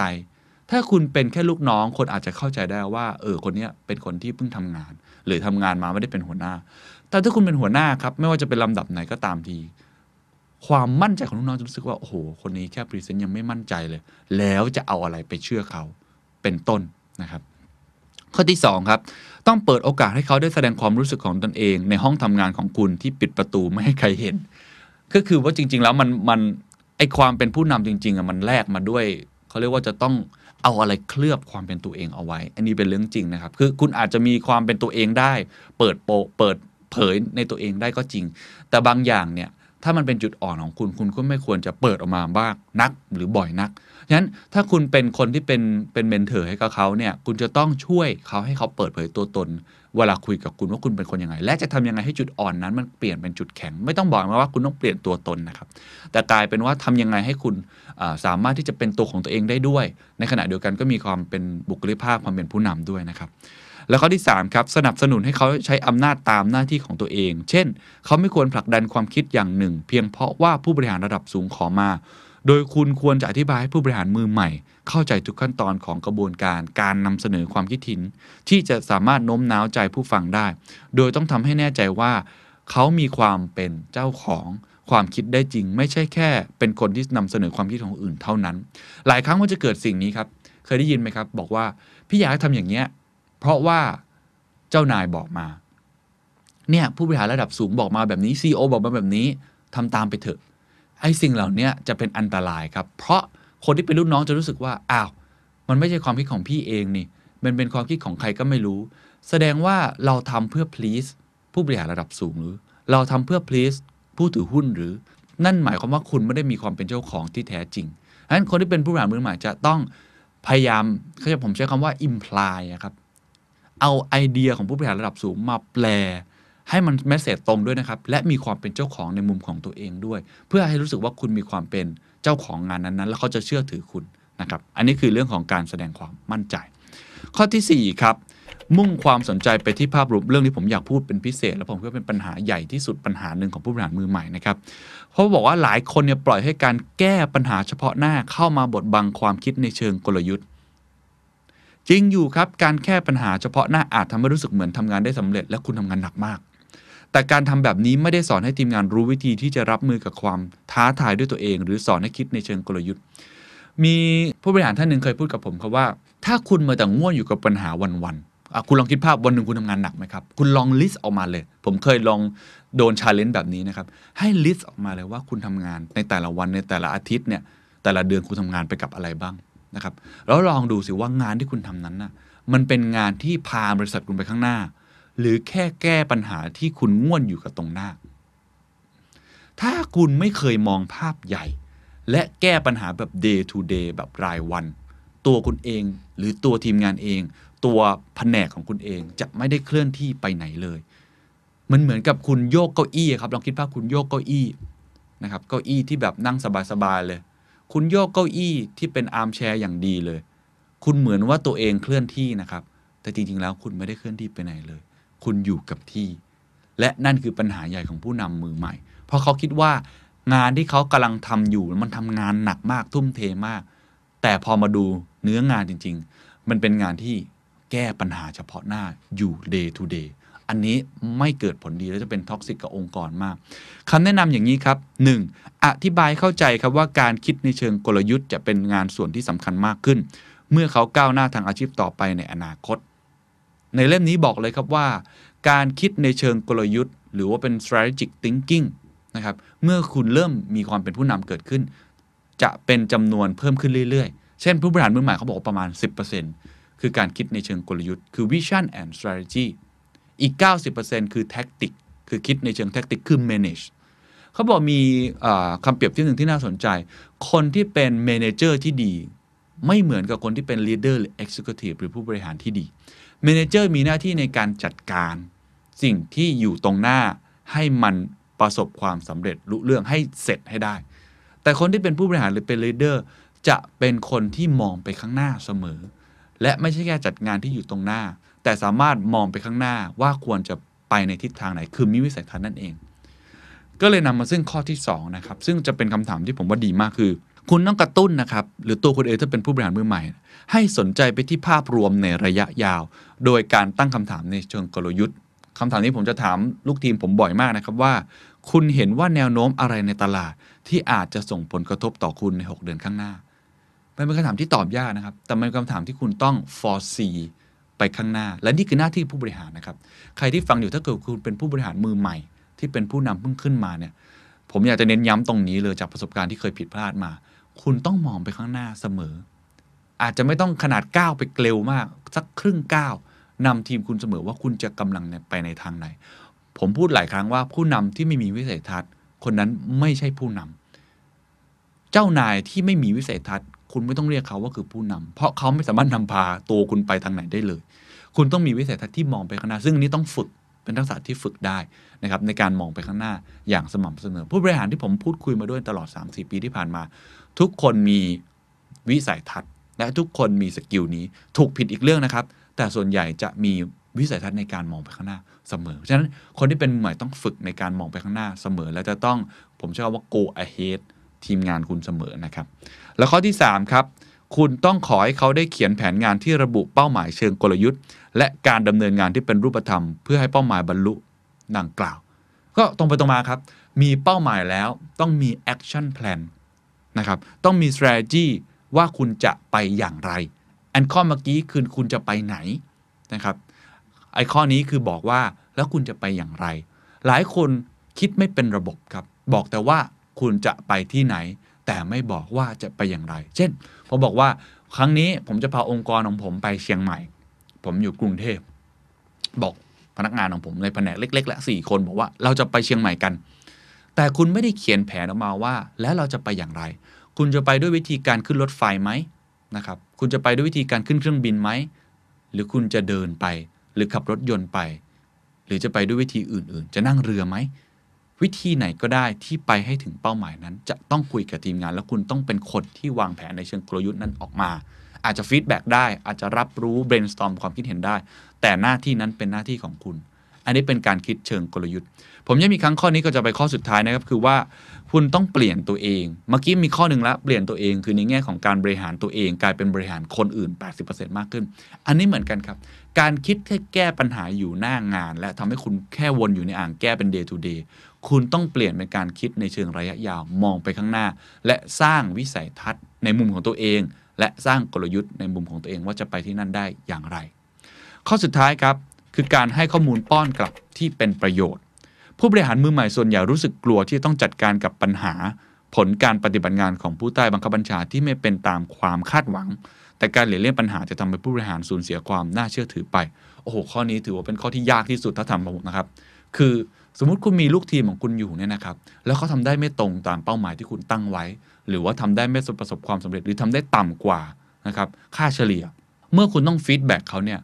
บางครั้งคุณไม่กล้าครับหรือคุณอาจจะฟีดแบ็กเขาผิดๆคุณต้องกล้าที่ฟีดแบ็กเขาอย่างตรงไปตรงมาเป็น constructive feedback เขามีคำแนะนำสองคำนะครับหนึ่งอธิบายนะครับให้เข้าใจนะครับหมายถึงว่าตัวหัวหน้าหัวหน้าที่เป็นผู้บริหารระดับสูงเนี่ยอธิบายให้ผู้บริหารมือใหม่เข้าใจว่าการให้ข้อมูลป้อนกลับที่เป็นประโยชน์จะช่วยพัฒนาทักษะความสามารถของผู้ใต้บังคับบัญชาได้สองลองให้สวมบทบาทในการข้อมูลป้อนกลับเกี่ยวกับพฤติกรรมของผู้ใต้บังคับบัญชาไม่ใช่บุคลิกลักษณะภายนอกคือเวลาคุณฟีดแบ็กเนี่ยการฟีดแบ็กก็ถือว่าเป็นเป็นหัวใจที่สำคัญนะครับคุณต้องฟีดแบ็กให้ถูกครับคือฟีดแบ็กไม่ใช่เป็นเรื่องรายละเอียดอิโมชันไม่ใช่เรื่องของรายบุคคลไม่ใช่ไปดูที่จุดอ่อนของเขาแต่ต้องฟีดแบ็กไปที่ตัวเนื้องานของเขาและสำคัญที่สุดคือคุณต้องฟีดแบ็กโดยที่คุณหวังดีกับเขาจริงๆหลายครั้งครับเวลาเราฟีดแบ็กเราเข้าใจเขาพอเราเป็นหัวหน้าเรามีอำนาจใช่ไหมบางครั้งเราอาจจะลืมตัวแล้วก็ฟีดแบ็กของคุณทำงานไม่ได้เรื่องเลยทำอย่างนี้ผมนู่นนี่นั่นไม่โอเคเลยดิฉันไม่ชอบเลยแบบนี้แต่ท้ายที่จริงแล้วถ้าหน้าที่ที่ผู้นำที่ดีนะครับควรจะฟีดแบ็กเขาโดยพยายามให้เขาได้เห็นมุมว่าเขาควรจะพัฒนาในมุมไหนบ้างเราคาดหวังกับเขาอย่างไรและมีความจริงใจกับเขาว่าอยากเห็นเขาเป็นคนที่ดีขึ้นเพราะอย่าลืมครับผู้นำที่ดีคือคือผู้นำที่สามารถทำให้ผู้ตามของเราเก่งกว่าเราได้ประสบความสำเร็จมากขึ้นได้ฉะนั้นข้อนี้เลยเป็นข้อที่สำคัญมากก็คุณก็ต้องช่วยบอกเขานะครับว่าคุณจะทำอย่างไรที่จะช่วยโคชชิ่งลูกน้องเขาอีกทีหนึ่งให้ได้อันนี้อาจจะใช้การโรลเพลย์ว่าอ่ะไหนลองบอกดูซิว่าถ้าคุณจะบอกนาย Aว่างานของคุณมันไม่โอเคเลยเอาพูดตามตรงมันห่วยเลยคุณต้องฟีดแบ็กกับเขายังไงบุคลิกของแต่ละคนก็ไม่เหมือนกันผู้นำบางคนเป็นคนที่ตรงไปตรงมาโผงผางบางคนเป็นคนที่เอมพาธีสูงมากบางคนเป็นคนที่ชอบดีเทลเอาตัวเลขมากลางก็แล้วแต่คนนะครับในขณะเดียวกันตัวลูกน้องก็ไม่เหมือนกันอีกนะครับฉะนั้นการฟีดแบ็กเนี่ยจะต้องละเอียดเพราะว่าเรากำลังฟีดแบ็กในสิ่งที่มันไม่เป็นไปตามที่เราดังหวังถูกไหมคือเราจะพูดง่ายเราจะจะว่าเขาอะครับจะต่อว่าเขาเนี่ยเราก็ต้องฟีดแบ็กที่มันเป็นข้อมูลที่เป็น constructive feedback จริงๆไม่ได้เอาอารมณ์ส่วนตัวความลำเอียงส่วนตัวมาซึ่งอันนี้ต้องบอกเลยว่า ทำค่อนข้างยากนะครับข้อนี้ผมก็ติดอยู่เยอะเหมือนกันก็นี่เป็นห้าข้อหลักๆที่ผมลองเอามาเล่าสู่กันฟังย้ำอีกครั้งเหตุผลที่อยากเล่าตรงนี้เพราะว่าองค์กรคุณนะครับเพดานขององค์กรของคุณไม่ได้อยู่ที่ตัวคุณเองคนเดียวแต่อยู่ที่ลูกทีมของคุณทั้งหมดว่าเขามีศักยภาพในความเป็นผู้นำสูงแค่ไหนเช่นเดียวกันครับในสภาวะวิกฤตแบบนี้สถานการณ์สองพันห้าร้อยหกสิบสี่แบบนี้องค์กรคุณจะดีแค่ไหนถ้าคนคุณไม่เดินไปด้วยตายครับและคนจะเดินไปด้วยได้อย่างไรคือคนของคุณต้องมีศักยภาพความเป็นผู้นำคุณจะเน้นคนไหนเป็นพิเศษถ้าถามผมเน้นคนที่เป็นผู้นำเพราะผู้นำจะสามารถไปโคชชิ่งหรือไปบริหารทีมของเขาต่อได้เคยได้ยินทฤษฎี ยี่สิบ แปดสิบ ถูกไหมครับคุณไม่ควรจะเน้นไปที่ แปดสิบเปอร์เซ็นต์ แต่คุณจะเน้นไปที่ ยี่สิบเปอร์เซ็นต์ นั่นคือหัวหน้าคนที่มีอำนาจในการบริหารในการตัดสินใจในองค์กรของคุณเพื่อที่ทำให้เขาไปบริหารต่อได้และสิ่งที่มักจะผิดพลาดห้าข้อหนึ่งครับการมอบหมายงานคุณต้องสอนให้เขามอบหมายงานเป็นสองครับการขอความช่วยเหลือจากผู้บริหารระดับสูงเขาสามารถขอความช่วยเหลือจากคุณได้คุณต้องโคชชิ่งกับเขาสามครับแสดงความมั่นใจบุคลิกภาพสำคัญมากๆสี่ครับมุ่งความสนใจไปที่ภาพรวมอย่าลืมครับการคิดเชิงกลยุทธ์และมองไปข้างหน้าและข้อสุดท้ายครับการให้ฟีดแบ็กลูปหรือการให้ข้อมูลป้อนกลับที่เป็นประโยชน์ท้ายที่สุดครับสิ่งที่อยากจะเน้นย้ำก็คือว่าถ้าคุณมองเห็นแล้วอันนี้ผมพูดในแง่ที่คุณเป็นผู้บริหารระดับสูงหรือว่าเป็นคนที่รับผิดชอบหน้าที่นี้นะครับและเป็นผู้บริหารมือใหม่ที่กำลังประสบเนี่ยปัญหาแบบนี้อยู่สิ่งที่น่าจะทำได้ดีก็คือการประชุมกับเขาหรือคุยกับเขาทุกๆอาทิตย์ครับคืออย่าให้เหมือนกับพูดง่ายๆผมเคยโดนคือถีบตกน้ำไปเลยแล้วไปเรียนรู้ด้วยตัวเองมันใช้เวลาแล้วมันเหนื่อยแล้วมันกดดันแล้วบางคนเสียผู้เสียคนนะครับเอาว่ากันตามตรงเสียความมั่นใจไปเลยคุณต้องคอยที่จะโคชชิ่งกับเขาทุกๆสัปดาห์อย่างน้อยเนี่ยอาจจะเดือนละครั้งก็ได้ตอนนี้เป็นสิ่งที่ผมก็ผิดพลาดมานะครับผมก็ตอนนี้กำลังทำกับลูกทีมของผมบางคนที่เขาขึ้นขึ้นมาเป็นหัวหน้าแล้วเขาประสบปัญหาสิ่งเหล่านี้อยู่ก็จะทำการโคชชิ่งหรืออย่างน้อยเอาแค่ฟีดแบ็กกันคุยกันเป็นยังไงบ้างแนะนำในมุมที่เราพอที่จะเห็นหรือว่าทำให้เขาเห็นว่าเราอยู่ข้างๆเขานะครับก็คืออาจจะเจอกันกินข้าวก็ได้ครับคุยกันธรรมดาก็ได้อย่างน้อยเนี่ยอาทิตย์ละครั้งนะครับหรือว่าสองอาทิตย์ครั้งหนึ่งก็ได้ก็อาจจะพอที่จะช่วยเหลือได้ท้ายที่สุดอยากให้เห็นภาพนี้กลับมาที่หนังสือเล่มเดิมนะครับของคุณจอห์น ซี แม็กซ์เวลล์จริงๆเป็นบทท้ายๆแล้วเขาใช้ชื่อว่ากฎข้อที่ยี่สิบนะครับกฎแห่งการเติบโตแบบก้าวกระโดดถ้าคุณอยากเติบโตทีละก้าวจงนำผู้ตามแต่ถ้าอยากเติบโตแบบทีวีคูณจงนำผู้นำครับจงสร้างผู้นำที่เป็นทีวีคูณนะครับให้ดูภาพนี้เลยครับผู้นำที่พัฒนาผู้ตามนะครับก็จะเติบโตทีละก้าวหนึ่งต่อหนึ่งแต่ถ้าคุณสามารถเป็นผู้นำที่พัฒนาผู้นำได้แบบเติบโตทวีคูณมันจะเป็นอย่างนี้เลยครับมันจะเป็น exponential เพราะว่าผู้นำของคุณแต่ละคนจะไปนำต่อได้เองท้ายที่สุดครับผมอยากจะเน้นย้ำประโยคของคุณจอห์น ซี แม็กซ์เวลล์ซึ่งผมว่าน่าจะเป็นการสรุปความเนื้อหาที่ผมอยากจะสื่อสารในวันนี้ถ้าคุณพัฒนาตัวเองครับคุณจะประสบความสำเร็จเพียงคนเดียวถ้าคุณพัฒนาทีมครับองค์กรของคุณจะเติบโตแต่ถ้าคุณพัฒนาผู้นำครับองค์กรของคุณจะเติบโตแบบก้าวกระโดดสวัสดีครับ What's your secret คุณผู้ฟังทุกคนน่าจะเคยพบกับความล้มเหลวในชีวิตหรือในการทำธุรกิจนะครับแล้วเวลาที่เราเจอกับความล้มเหลวเหล่านี้คุณผู้ฟังมีมุมมองอย่างไรต่อมันและก้าวข้ามมันมาได้อย่างไรนะครับวันนี้ผมมีนักธุรกิจท่านหนึ่งนะครับที่บอกได้เลยว่าเขาล้มเหลวมาหลายอย่างนะครับประสบความสำเร็จก็มีบ้างนะครับเขาเคยล้มเหลวถึงขั้นสูญเสียเงินไปกว่าหนึ่งร้อยห้าสิบล้านบาทนะครับแล้วก็ต้องเลย์ออฟพนักงานนะครับมีเรื่องของกระทบความสัมพันธ์เกิดขึ้นด้วยเหตุผลที่ผมยกเรื่องนี้ขึ้นมายกนักธุรกิจท่านนี้ขึ้นมาเพราะว่านี่คือผู้ชายที่เจอกับความล้มเหลวในหลากหลายรูปแบบแต่มีมุมมองในการก้าวไปข้างหน้าได้อย่างน่าสนใจนะครับเขาก็คือพี่หมูOokbeeของพวกเรานั่นเองนะครับคุณณัฐวุฒิพึงเจริญพงศ์Ookbeeหลายๆคนน่าจะรู้จักกันเป็นอย่างดีนะครับเป็นอีบุ๊กนั่นแหละฮะOokbeeก็คือคำผวนของคำว่าอีบุ๊กนะครับเป็นการอ่านนิตยสารนะครับหรือว่าหนังสือออนไลน์ก็เคยบูมมากเมื่อหลายปีก่อนนะครับนิตยสารทุกๆเล่มก็จะต้องมาอยู่ในแพลตฟอร์มของOokbeeแต่ว่าพอเวลาผ่านไปครับ อย่างที่เราทราบก็คือผลกระทบของเทคโนโลยีมันทำให้เกิดการ disrupt ในวงการสื่อนะครับนิตยสารหลายเล่มปิดตัวนะครับสื่อสิ่งพิมพ์ถูกลดทอนความสำคัญลง Ookbee เองที่เป็นแพลตฟอร์มสำหรับการอ่านที่ใช้คอนเทนต์จากนิตยสารและหนังสือพิมพ์ก็ถูกลดทอนความสำคัญไปเช่นกันความนิยมนะครับผลประกอบการ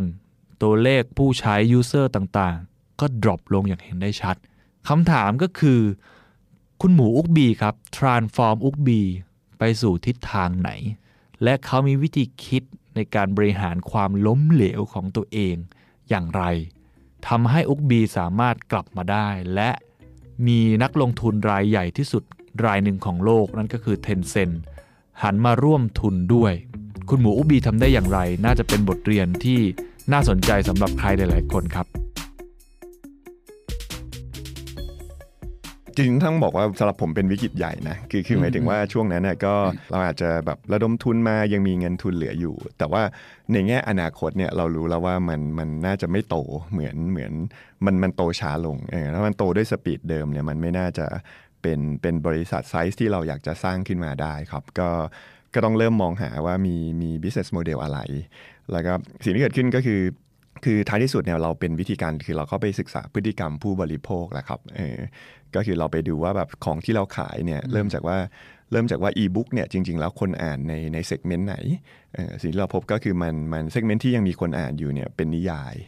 ส่วนที่เป็นนิยายเนี่ยก็คือว่าคนแต่งนี่ก็ไม่ใช่สำนักพิมพ์คนแต่งก็หลายๆครั้งคือไปแต่งตามเว็บไซต์ต่างๆครับมันจะมีเว็บไซต์เด็กดี .com เราจะเคยได้ยินที่อยู่มานานแล้วมีคนแต่งนิยายต่างๆแล้วก็แล้วก็มีคนตามไปอ่านตรงนั้นเป็นจุดที่เรารู้สึกว่าอ๋อเออมันการอ่านเนี่ยมันไม่ได้อยู่แค่ในรูปแบบของเป็นเป็นอีบุ๊กคือมันบางครั้งเนี่ยมันยังไม่ได้จบเรื่องเลยเออคือการแต่งนิยายเขาก็แต่งไปเรื่อยๆเป็นตอนๆคนก็เข้ามาอ่านแล้วก็เราจะมีวิธีการสร้างระบบยังไงให้ตรงเนี้ยมันมันนอกจากแค่อ่านแล้วเนี่ยมันสามารถสร้างรายได้ให้กับทั้งคนเขียนแล้วก็แล้วก็ตัวบริษัทเพราะว่าตัวบริษัทเองก็ต้องหาหารายได้อันถัดไปก็ก็เริ่มมาจากตรงนั้นก่อนคือต้องมองว่าจริงๆแล้วหลายๆหลายๆครั้งจนถึงปัจจุบันเนี่ยการทำอะไรเนี่ยเรามองมันเป็นการทดลองเล็กๆคือทุกโปรเจกต์เนี่ยปัจจุบันครับผมจะมีที่บริษัทเนี่ยผมจะมีโปรแกรมเมอร์อยู่เยอะเป็นน่าจะเป็นร้อยเลยล่ะถ้ารวมโปรแกรมเมอร์กับดีไซเนอร์เป็นทีมๆนะฮะแล้วก็วิธีการก็จะจะมีโปรเจกต์ขึ้นมาแล้วก็จะให้เขาลองให้เขาลองทำโปรเจกต์เล็กๆซึ่งซึ่งหลายๆครั้งเนี่ยมันอาจจะเริ่มบน Facebook Page ก่อนด้วยซ้ำอ่าคือคือคือคือการทดลองสมัยนี้ต้องมองว่าว่ามันมีคนใช้หรือเปล่าแล้วมันมีไอเดียคือคือไอเดียเนี่ยจริงๆแล้วหลายๆหลายๆครั้งเนี่ยพอพอพอเริ่มทำสตาร์ทอัพหรือว่าลงทุนในสตาร์ทอัพเยอะๆครับสิ่งที่พบก็คือว่าการทดลองไอเดียเนี่ยมันอาจจะไม่จำเป็นต้องไปสร้างเป็นเป็นโปรดักต์ขึ้นมาครับเออเพราะว่าจริงๆแล้วสมมติคุณสร้างเว็บไซต์หรือสร้างแอปขึ้นมาใหม่เนี่ยแล้วการที่คุณจะไปดึงคนออกมาจากจาก Facebook เนี่ยมันมันมีค่าใช้จ่ายอย่างเช่นให้ลงโฆษณาให้คนซื้อ Install มาลงหรือว่าอะไรต่างๆเนี่ยมัน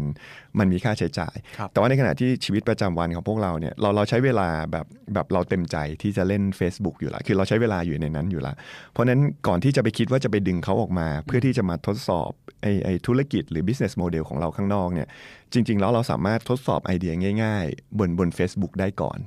อ่าคือพวกพวกพ่อค้าแม่ค้าที่ขายเสื้อผ้าขายครีมออนไลน์เนี่ยเขาเขาไม่ต้องทำโปรดักต์ข้างนอกเขาไปขายบน ไอ จี เลยเขาไปขายบน Facebook เลย ไปไลฟ์ไปขายอยู่บนนั้นเพราะจริงๆแล้วคือคนเนี่ยอยู่ในนั้นอยู่แล้วอ่าเพราะนั้นเพราะนั้นวิธีคิดของเราก็คือว่าแบบอ่าไอเดียหลายๆอันเนี่ยเราเราลองว่ามันมีมันมีถ้าเราเสนอผลิตภัณฑ์หรือไอเดียบางอย่างลงไปเนี่ยฟีดแบ็กมันเป็นยังไงซึ่งซึ่งเราทดลองตั้งแต่ก่อนที่มันจะเกิดวิกฤตขนาดใหญ่อยู่แล้วเป็นบริษัทลักษณะนั้นอยู่แล้วถูกไหมเออใช่ใช่คือคือเราเราเมื่อก่อนเนี่ยเราลองในระดับเป็นเหมือนเป็นโปรเจกต์หมายถึงว่าลองเป็นฟีเจอร์ฟีเจอร์ในผลิตภัณฑ์นะฮะแต่ว่าหลังๆนี่คือเราลองแบบเป็นยูนิตใหม่เลยแล้วบอกว่าเอ้ยถ้าอย่างไอเดียอย่างนี้เนี่ยถ้ามันเวิร์กเนี่ยมันจะมีผลิตภัณฑ์ออกมาอย่างยกตัวอย่างอันหนึ่งคือผมมีผมมีตัวอุกบีเนี่ยล่าสุดเป็นเพจครับชื่ออดวงคือเป็นเรื่องเกี่ยวกับการดูดวงนะฮะซึ่งซึ่งบอกว่าโดยส่วนตัวเนี่ยผมผมไม่เคยดูดวงเลยนะเออแต่ว่าเพราะว่าความที่เชื่อในการทดลองเออแล้วก็ไปไปพบกับเพื่อนๆหลายๆคนเนี่ยเด็กผู้หญิงเนี่ยเจอกันเนี่ยเขาจะพูดเรื่องการชอบดูดวงเออก็ก็อยากจะลองว่าแบบเออเซอร์วิสพวกนี้มาทำเป็นออนไลน์ได้หรือเปล่าสิ่งที่ทดสอบก็คือว่าแน่นอนว่าอุบีเนี่ยเราไม่ได้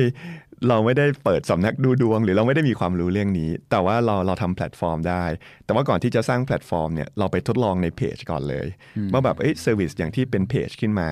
แล้วก็มีคนเข้ามาอินเตอร์แอคกันบนโลกออนไลน์แต่ว่าเป็นเรื่องของการการดูดวงอย่างเงี้ย มันมันสามารถทำได้หรือเปล่าคือเป็นเป็นไอเดียเล็กๆอันนึงก็แล้วก็ทดสอบแล้วก็เวิร์กใช่ไหมครับตอนนั้นก็ตอนนี้ก็ตอนนี้ก็เวิร์กครับตอนนี้ก็จะน่าจะมีอยู่ ห้าหกแสน คนในเพจเอ่อตอนอันนี้คือคือการทำเพจหลักแสนเนี่ยสำหรับเราเป็นเป็นเรื่องไม่ยากปัจจุบันก็ก็ใช้เวลาไม่กี่เดือนแต่ว่าเพราะว่าเรามีเรามีเน็ตเวิร์กของเด็กๆอ่ะพูดง่ายๆเราสามารถสามารถมีเน็ตเวิร์กของเด็กๆแต่ว่าก็คือจะมีคนเข้ามาดูดวงอ่ะดูดวงออนไลน์ดูดวงออนไลน์คือหมายถึงว่าเป็นไลฟ์เข้ามาก่อนแล้วก็ดูดวงกันออนไลน์แล้วก็มีมีวันออนวันคือไปเป็นเซสชั่นไลฟ์คุยกันวันออนวันหรือว่าฝากคำถามแล้วก็จ่ายเงินออนไลน์เอออันนี้อันนี้เป็นเป็นเป็นการทดลองซึ่งซึ่งเราเราทดลองบนบนบน Facebook อย่างเดียวโดยที่เรายังไม่ต้อง develop แอปขึ้นมาเพราะเราต้องการทดสอบว่าไอ้ไอ้ฟันเนลการการเข้ามาคุยจนมาถึงการจ่ายเงินการการการอินเตอร์แอคกันออนไลน์เนี่ยมันมีหรือเปล่าแล้วก็ในในอีกขาหนึ่งระหว่างที่ทำเราก็ develop แอปพลิเคชันไปด้วยเราก็ไป work กับทาง ไลน์ ก็จะมีจะมี ไลน์ Official Account อย่างหนึ่งชื่อชื่อ ไลน์ เอ่อ ไลน์ ดูดวงมั้งอ๋อนี่ก็เป็นของพี่หมูอ่าเป็นเป็นเราทำแชทบอทอยู่ข้างหลังในนั้นก็จะมีมีคนอยู่ประมาณเจ็ดล้านเลยนะอยู่ในอยู่ใน Official Account อันนั้นก็ข้างในก็จะมีแชทบอทนะดูดวงรายวันโฮโลสโคปวันนี้อะไรต่างๆซึ่งซึ่งข้างหลังเนี่ยมันเป็นเทคโนโลยีอ่าคือถามว่าเราก็เราก็เขียนอัลกอริทึมอะไรแล้วก็มีเล่นเกมอะไรต่างๆไป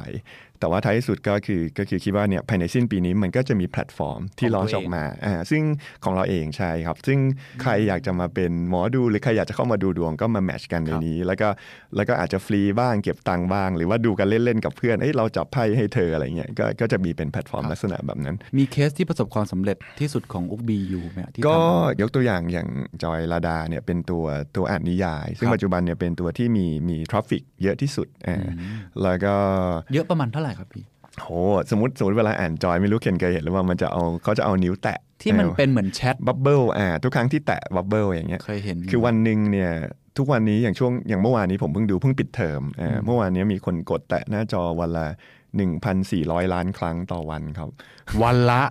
แถบไอ้หน้าจอของเรา หนึ่งพันสี่ร้อย ล้านครั้งล้านครั้งเมื่อวานนี้ในเมืองไทยอย่างเงี้ยเป็นเพจวิวก็คือนั่นเลยอ่ะทุกวันนี้เรามีเพจวิวอยู่ประมาณหนึ่งพันหกร้อย ล้านเพจวิวต่อเดือนออของของ Ookbee เออเพราะฉะนั้นเพราะนั้นน่าจะเยอะ user user ประมาณเท่าไหร่ครับมีมี user เหรอ user เรามีอยู่ประมาณเอ่อประมาณสิบกว่าล้านที่ลงทะเบียน active ประมาณ หกจุดห้า หกจุดหก มันก็เพิ่มขึ้นมาเรื่อยๆต่อต่อต่อต่อเดือนนะกับการที่เราเพิ่งเริ่มต้นไม่นานเราอยู่ในเราอยู่ในประเทศที่มี Facebook กับ ไลน์ ประมาณ สี่สิบห้าถึงห้าสิบ ล้าน เอ็ม เอ ยู เพราะฉะนั้น Ookbee ตอนนี้ ambition ของเราน่าจะเป็นเรื่องเรื่อง เอ็ม เอ ยู กับเวลาอ่ายังยังไม่ได้เป็นเรื่องรายได้คือผลิตภัณฑ์สักสิบกว่าตัวของเราเนี่ยเราเก็บตังค์แค่ สองสาม ตัวเท่านั้นเองอันอื่นเนี่ยก็คืออยู่ในช่วงที่ให้ใช้ฟรีหรือแทบจะเกือบฟรีเพื่อที่จะเพิ่มจำนวนคนใช้กับเวลาตอนนี้อยู่สเตจนี้ครับเพราะฉะนั้นเอ่อ Ookbee ตอนนี้นิยามของมันคืออะไรครับตอนนี้เรียกว่า Ookbee U หรือ Ookbee ฮะเอ่อตัวบริษัทเนี่ยชื่อ Ookbee ครับแล้วก็แล้วก็ Ookbee U เนี่ยมันเป็นมันเป็นบริษัทที่เอ่อเราทำเป็น joint venture อ่าก็เรียกเป็นเป็นร่วมทุนครับก็ก็ ห้าสิบ ห้าสิบ กับบริษัท Tencent ซึ่งเป็นยักษ์ใหญ่อยู่ที่เมืองจีนในในในเมืองจีนเนี่ยเขาก็จะมีธุรกิจหลายๆตัวที่คล้ายกับเราคือคนอาจจะรู้จัก Tencent จาก WeChat อ่าแล้วก็แล้วก็จริงๆแล้วรายได้หลักเขาเนี่ยมาจากเกมเอ่อนอกจากเกมเนี่ยจริงๆแล้ว Tencent ก็จะมีธุรกิจอื่นๆอีกอย่างเป็นพวกมีเดียเช่น Tencent Video อ่ามีวิดีโอมีมิวสิกอย่างอย่างในเมืองไทยก็ใช้ชื่อว่าจุ๊ก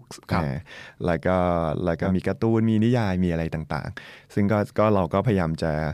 ทำทำธุรกิจร่วมกับเขาในส่วนที่ไม่ได้เป็นเกมนะปัจจุบันอ่าก็ก็ลองลองลองเพราะฉะนั้นตอนตอนนี้ถ้าถ้าให้ผมฟังดูที่นิยามทั้ง Ookbee และ Ookbee U สิ่งที่เราทำนิยามบริษัทมันคือแพลตฟอร์มถูกไหมฮะใช่ครับใช่แพลตฟอร์มตอนนี้รายได้หลักมันมันยังเป็นการ raise fund ขึ้นเรื่อยๆถูกไหมฮะยังไม่สามารถสร้างรายได้ได้ขนาดนั้นอ๋อไม่ไม่ไม่ก็ก็จริงๆจริงๆปีที่แล้วเป็นปีแรกที่เราที่เรามีกำไรเออเรามีกำไรแล้วก็แล้วก็คือกำไรหลักเป็นร้อยเออกำไรนะเออกำไรหลักเป็นร้อยเลยไอ้ไอ้รายได้หลักของเราเนี่ยมาจากมาจากการเก็บเงินลูกค้าเหมือนจ่ายเงินซื้อ Netflix อย่างนั้นเลยถูกไหมฮะใช่แต่ว่าของเราเนี่ยเป็นเป็นไมโครเพย์เมนต์เรียกไมโครเพย์เมนต์คือคือปัจจุบันเนี่ยบิสเนสของผมเนี่ยมาจากการมาจากการที่คนจ่ายเงินอ่านการ์ตูนหรืออ่านนิยายแล้วก็เขาเขาอ่านกันเป็นเป็นเป็นบทบทนะครับเออบทนึงเนี่ยก็จ่ายเงินสามบาทสี่บาทคือคือคอนเทนต์เนี่ยสมมุติร้อยร้อยร้อยชิ้นเนี่ยจะฟรีเกือบหมด แล้วก็มีคนเก็บเงินอยู่ไม่กี่คนเพราะคนส่วนใหญ่คือถ้าเก็บเงินจะไม่มีคนอ่านยังยังไม่ยังไม่แข็งแรงพอถึงในระดับที่จะจะขายคอนเทนต์ได้แต่พอพอถึงถึงถึงจุดหนึ่งเนี่ยคุณมีคุณมีคนอ่านก็จะสามารถลองสร้างรายได้ขึ้นมาได้ครับอย่างอย่างอย่างนิยายบน Fiction Lock อย่างเงี้ยบางเรื่องก็ทำรายได้ต่อเดือนหลายล้านบาทต่อเดือนจากการที่คนเติมอ่านตอนละ สามถึงสี่ บาทอย่างเงี้ยเป็นต้นแล้วก็หรือว่านักเขียนในในแพลตฟอร์มเราเนี่ยมีมีหลายคนครับที่มีรายได้หลักแสนหลักล้านก็มีต่อเดือนแล้วก็แล้วก็หลักหมื่นหลักพันเนี่ยมีเยอะแยะจากการที่มีคนเข้ามาเข้ามาเติมเติมเติมเติมเงินอ่านกันแสดงว่าตอนนี้ไอ้ทุกๆโปรดักต์ของเราก็กำลังไปได้ด้วยดีเพราะว่าปีปีที่แล้วเพิ่งกำไรเป็นปีแรกใช่ไหมครับเพราะฉะนั้นตอนนี้ตัววัดความสำเร็จหรือเป้าเป้าของ Ookbee ทั้งหมดเลยก็ได้ของของพี่หมูคืออะไรที่มองไว้ก็กลับไปเรื่องเดิมครับเป็น เอ็ม เอ ยู กับกับกับเวลาที่คนอยู่กับเราเออในในแต่ละวันในให้ให้ได้มากที่สุดใช่แล้วก็คงเป็นเดโมกราฟิกที่เพิ่มขึ้นอ่ะเออคือหมายถึงว่าพอพอถึงจุดนึงเนี่ยคนที่อยู่กับเราเนี่ยก็จะเขาจะมาอยู่เพราะว่าเขาชอบโปรดักต์อะไรบางอย่างของเราแต่ว่าคนที่ชอบ product แต่ละคนก็จะไม่เหมือนกันออย่างเช่นอย่างผมอย่างใครแต่ละคนจะมีสิ่งที่ชอบไม่เหมือนกันเพราะนั้นเราไม่ได้ด้วยความที่เราเป็นคอนเทนต์น่ะสมมติสมมติสมมติ The Standard เนี่ยจะมีคนกลุ่มหนึ่งที่ฟัง The Standard แล้วก็จะมีคนอีกกลุ่มหลายๆกลุ่มเลยที่ไม่ได้ฟังในฐานะคนที่อยากทำแพลตฟอร์มเนี่ยเราต้องอยากได้คนทุกกลุ่มมาอยู่บนอยู่บนแพลตฟอร์มนี้ถูกไหมฮะเพราะนั้นพอถึงจุดหนึ่งเราพอถ้าเราไม่สร้างแพลตฟอร์มใหม่ซึ่งมีเดโมกราฟิกใหม่ๆเข้ามาเนี่ยมันก็จะไม่มีคนเข้ามาละเพราะว่าคนคนคนกลุ่มนั้นเขาไม่ได้สนใจของที่เราเราเรามีอยู่แต่ลูกบีก็ต้องไปนั่งคิดแพลตฟอร์มใหม่เรื่อยๆใช่ใช่นั่นนั่นเป็นเหตุผลที่บอกว่าเราเราไปทำเรื่องที่แบบบางทีเราไม่รู้เรื่องอย่างเช่นดูดวงหรืออะไรเงี้ยเพราะเรารู้สึกว่าแบบเฮ้ยเราไม่รู้จะเอาของอะไรไปรีเลทกับคนพวกนี้เออเออหมายถึงว่าโอ้เนี่ยมันมันเป็นอีกตลาดนึงเลยซึ่งซึ่งถ้าตลาดที่เราอยู่เนี่ยเขาเขาไม่เล่นเลยอ่ะเออเขาเขาเขารอมันที่หนึ่งกับสิบหกเลยอย่างนั้นนะเออเพราะนั้นสิ่งที่เราอยากจะทำเนี่ยเราก็จะต้องอาจจะต้องไปสร้างโปรดักต์ใหม่ๆบางอย่างเพิ่งไปไปทัชคนด้วยว่าเพราะท้ายสุดมันก็คือเวลาคือเราอยากได้เวลากับเขามาอยู่ในอยู่ในเวลาแบบนี้โอเคผมเห็นภาพแล้วทีนี้คำถามคือว่าวิธีคิดของคนในองค์กรหรือตัวพี่หมูเองก็ได้นะครับที่ทำให้คิดโปรดักต์ใหม่ได้อยู่สม่ำเสมอเพราะฟังดูแล้วเนี่ยบริษัทต้องมีโปรดักต์ใหม่ตลอดทุกปีทุกปีต้องทดลองใหม่ทุกปีทุกปีวิธีคิดอะไรที่ทำให้มันเกิดผลลัพธ์แบบนี้ฮะคงไม่ใช่พี่หมูคนเดียวคงต้องมีทีมที่แบบคอยหาโอกาสใหม่ๆโปรดักต์ใหม่ๆพูดง่ายๆเหมือนแบบคุณต้องหาน่านน้ำที่จะไปตกปลาใหม่อยู่ทุกๆวันเงี้ยมันบริษัทคิดกันยังไงครับก็หลายๆครั้งเนี่ยมามาจากโอกาสที่เราเห็นในในชีวิตประจำวันครับหรือการออกไปคุยกับคนข้างนอกที่อยู่นอกนอกนอกกลุ่มของเราเพราะนั้นเพราะนั้นอย่างแรกผมว่าสิ่งที่สำคัญที่สุดคือความเป็นแบบ an open mind ก่อนเออเป็นคนเป็นคนใจกว้างเปิดเปิดใจที่จะยอมรับฟังโลกที่เราไม่ได้คุ้นเคยยกตัวอย่างอย่างเช่นแบบintrovert extrovert หรือว่า art กับ science อย่างเงี้ยเรามีโปรแกรมเมอร์ซึ่งอาจจะเก่งเรื่องเทคโนโลยีแต่ว่าเขาอาจจะไม่เก่งเรื่องเรื่องศิลปะเรื่องเรื่อง art ใช่ไหมฮะแต่ว่าจริงๆแล้ว product อย่างเราเนี่ยจริงๆแล้วมันเป็นการผสมระหว่างการเอาศิลปะการเขียนการวาดการ์ตูนดนตรีเนี่ยมาผูกกับแพลตฟอร์มซึ่งเป็นเทคโนโลยีเช่นเช่นเดียวกันเนี่ยพอพอจุดจุดที่สองอย่างเนี้ยมันมันแลบกันนะครับมันมันเหมือนผมเรียกมันว่ามันเป็นเมจิกอ่ะคือหมายถึงว่าอาร์ตอย่างเดียวทำไม่ได้ทรายอย่างเดียวทำไม่ได้แต่ว่าพอรวมกันเนี่ยมันสามารถสร้างผลิตภัณฑ์ขึ้นมาซึ่งซึ่งมีเนเจอร์บางอย่างซึ่งทุกคนเข้ามาใช้แล้วก็สเกลได้แล้วก็มีความสุขจากการที่ได้เสพอาร์ตเหล่านี้ไปไปด้วยกันเพราะนั้นในอันนี้สมมติอันนี้เป็นในระดับ product พอลองมามาถึงคนสร้างผลิตภัณฑ์หรือว่าผู้ใช้งานเนี่ยก็ก็เหมือนกันครับเรามีกลุ่มโปรแกรมเมอร์ที่เป็นเป็นเนิร์ดเนิร์ดอยู่อ่าแล้วก็มีกลุ่มศิลปะซึ่ง open หรือว่าสมมติในองค์กรอย่างอย่างของเคนอาจจะมีฝั่งเซลล์ที่เป็นฝั่งขายซึ่งเป็นคน outgoing มากเลยกับอีกฝั่งหนึ่งเป็นคนเขียนคอนเทนต์ซึ่งอาจจะค่อนข้าง introvert แล้วก็เขียนได้เยอะมากเลยสิ่งที่เกิดขึ้นคือเวลาเราคนที่ต่างกันเนี่ยมาอยู่ในในทีมเดียวกันใน environment ในเป็นทีมเล็กๆอย่างเงี้ยครับหรือว่าหรือว่าแฟนกันก็ได้ ค, คนนึงอ่ะเวลาเรามีแฟน หรือมีเพื่อนที่สนิทกันเนี่ยแล้วแล้วนิสัยคล้ายๆกันเนี่ยมันอาจจะสบายใจหมายถึงว่ากินอาหารคล้ายๆกันไปดูหนังคล้ายๆกันอาจจะสบายใจแต่ว่ามันก็จะอยู่ตรงนั้นอ่ะเพราะว่ามันเหมือนกันนึกออกไหมครับแต่ว่าสมมุติว่าคนที่ต่างกันมากๆอย่างเงี้ยพอพอมาอยู่ด้วยกันเนี่ยตอนแรกมันอาจจะทะเลาะกันนู่นนี่แต่ว่าสักพักหนึ่งมันจะมีว่าเออตรงนี้เป็นที่ของเขาตรงนี้เป็นที่ของเราแล้วทุกคนเนี่ยปรับตัวเข้าหากันเออก็คือมันคือการพัฒนาตัวเองไปอีกนิดนึงจากคนที่เก็บตัวอาจจะ outgoing มากขึ้น outgoing อาจจะเข้าใจมุมมองของอีกคนหนึ่งมากขึ้นไอ้ตรงที่คนพัฒนาเนี่ยมันมันทำให้ ให้บริษัทพัฒนาโปรดักต์พัฒนาแล้วก็ไปจนถึงตรงนี้เพราะนั้นเพราะนั้นกลับไปเรื่องแรกว่ามันคือการเปิดใจก่อนเพราะนั้นทุกวันนี้ตัวตัวเวลาผมได้ยินไอเดียใหม่ๆหรือคนพูดเรื่องอะไรเนี่ยผมจะไม่ไปจัดอย่างแรกคือผมจะไม่ไปจัดว่าเฮ้ยอันนี้มันไม่เวิร์กอันนี้มันมันมันมันไม่ใช่เพราะว่าจริงๆคือมันเป็นแค่ส่วนเดียวการส่วนของอาร์ตตรงนั้นเนี่ยมันอาจจะยังไม่สเกลแต่ถ้าเราใส่เทคมันอาจจะสเกลก็ได้อ่าหรือว่าเราเป็นเทคอยู่อย่างเงี้ยมันจะเนิร์ดไปได้สักขนาดไหนอ่ามันอาจจะต้องมีเรื่องที่มันเป็นมุมกว้างขึ้นมาแล้วมันจะพัฒนากันไปได้เพราะนั้นพอการไม่จัดเนี่ยมันก็จะเปิดโอกาสใหม่ๆละไม่ไม่ทั้งไปจนถึงอย่างดูดวงเนี่ยถ้าถ้าบอกว่า สี่ถึงห้า ปีที่แล้วเนี่ยไม่มีทางเลยที่ที่คนอย่างอย่างอย่างแบบผมเองก็อย่างดูอย่างพี่หมูไม่ใช่คนดูดวงแน่ๆเออใช่ไม่มีทางเลยที่เราจะเราจะรู้สึกว่าแบบเฮ้ยมันไม่พูดจริงๆนะจะรู้สึกว่ามันไม่คูลไม่เชื่อด้วยเออแล้วไม่เชื่อด้วยแล้วมันไม่คูลแต่ว่าเอาเข้าจริงๆคือคื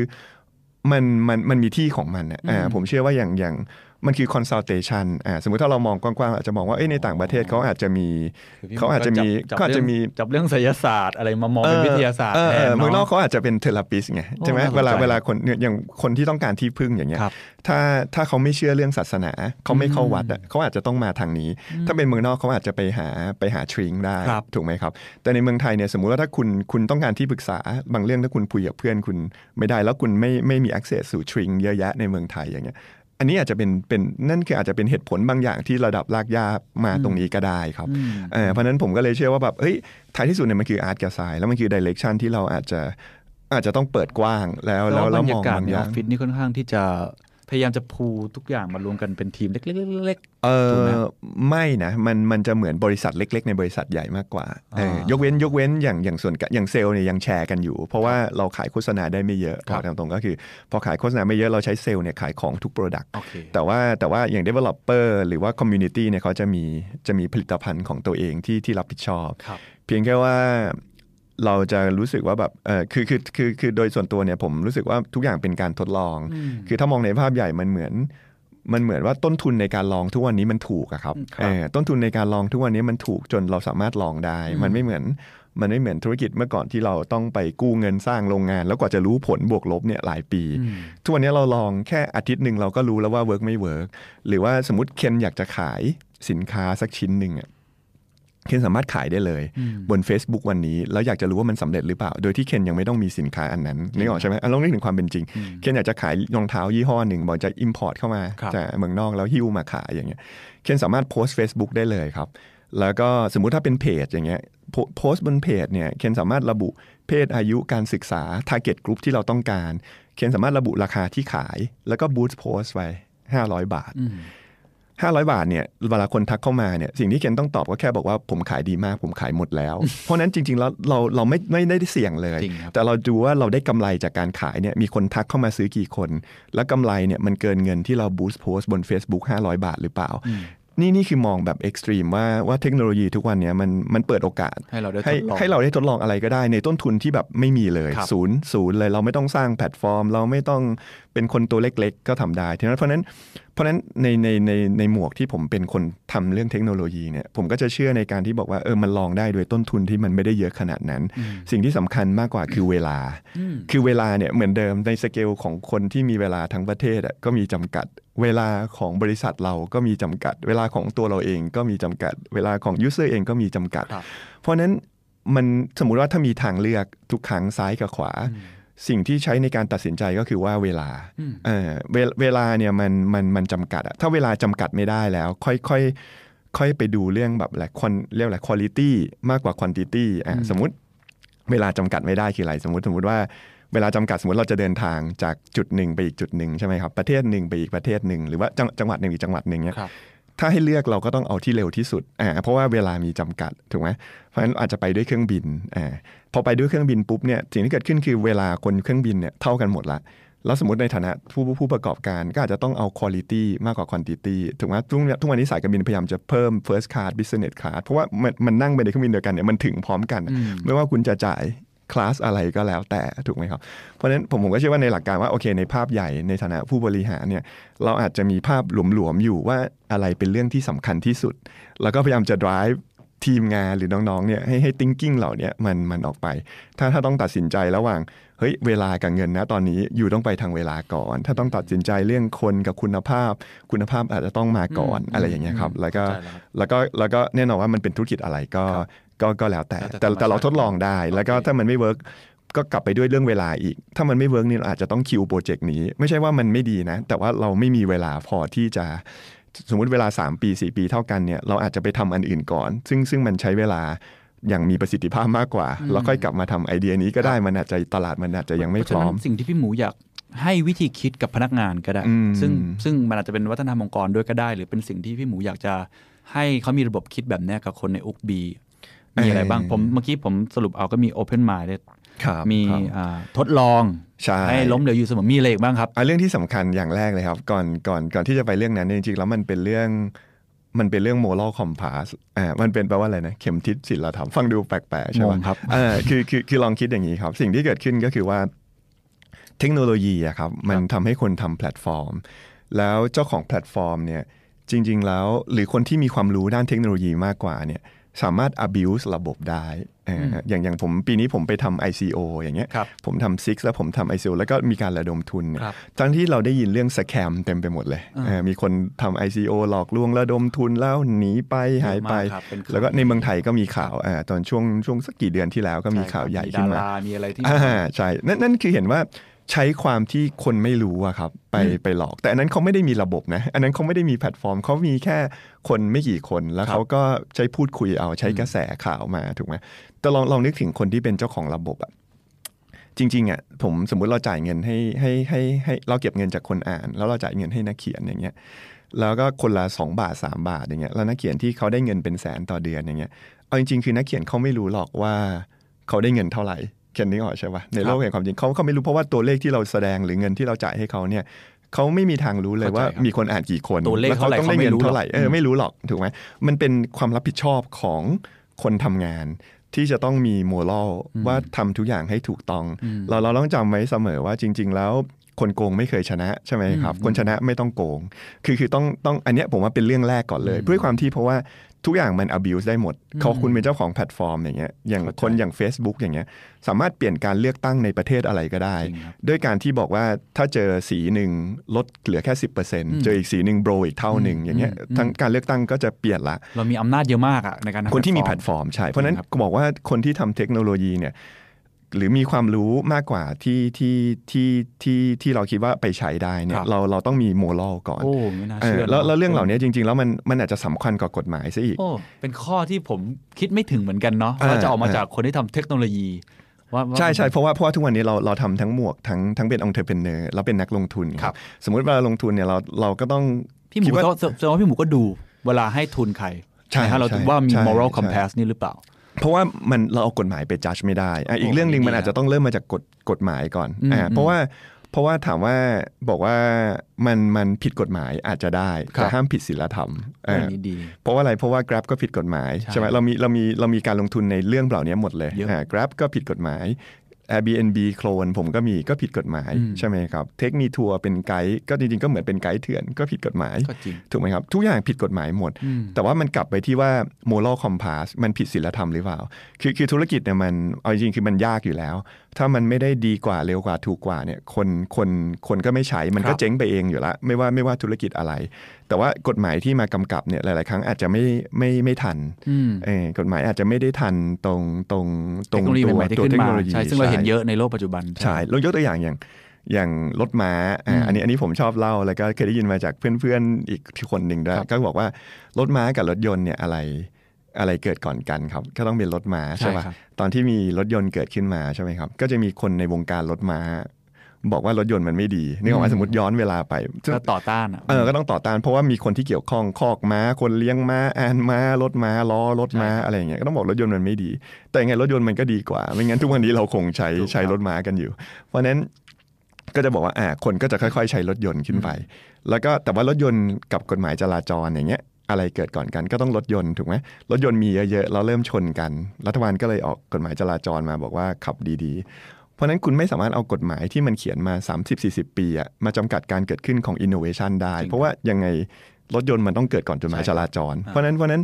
สิ่งที่ที่เรากำลังทำอยู่หลายๆครั้งเนี่ยมันมันมันเร็วกว่าอ่าอย่างเช่นอย่างเช่นอย่างเช่นคริปโตเคอเรนซีบิตคอยเนี่ยมันอาจจะยังไม่มีกฎหมายมากำกับเลยเขากฎหมายเขามาไม่ทันหรือบางทีกฎหมายมันก็เก่าไปแล้วก็มาจับอย่างเงี้ยก็อาจจะไม่ได้เป็นข้อจำกัดว่าเอ๊ะทำได้หรือไม่ได้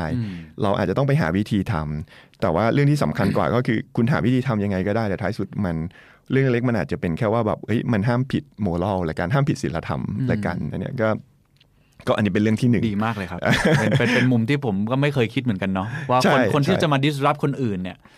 ทำให้คนเดือดร้อนเต็มไปหมดเนี่ยจริงๆก็ต้องมี moral ใช่มันมันเป็นพาร์ทของธุรกิจธุรกิจก็เรื่องหนึ่งถูกไหมแต่ว่าแต่ว่าผมเชื่อว่าอันนี้อันนี้เป็นอันที่หนึ่งก่อนเพราะว่าไม่งั้นถ้ามันไม่มีตรงนี้คือถ้าเราไปบอกทุกคนว่าผิดกฎหมายทำได้อย่างเงี้ยคนที่กล้าทำผิดกฎหมายก็ทำอะไรก็ได้มันเพราะว่าเราบอกว่าเอ้ยกฎหมายมันล้าหลังเพราะนั้นอาจจะต้องเป็นการคุยเรื่องนี้กันก่อนเลยว่าพอมันถึงจุดหนึ่งมันเป็นเส้นบางๆแล้วไม่มีใครจัดได้นอกจากตัวคุณเองคุณนึกไม่ออกคุณก็ใช้ตรงนี้ไปเป็นอันแรกก่อน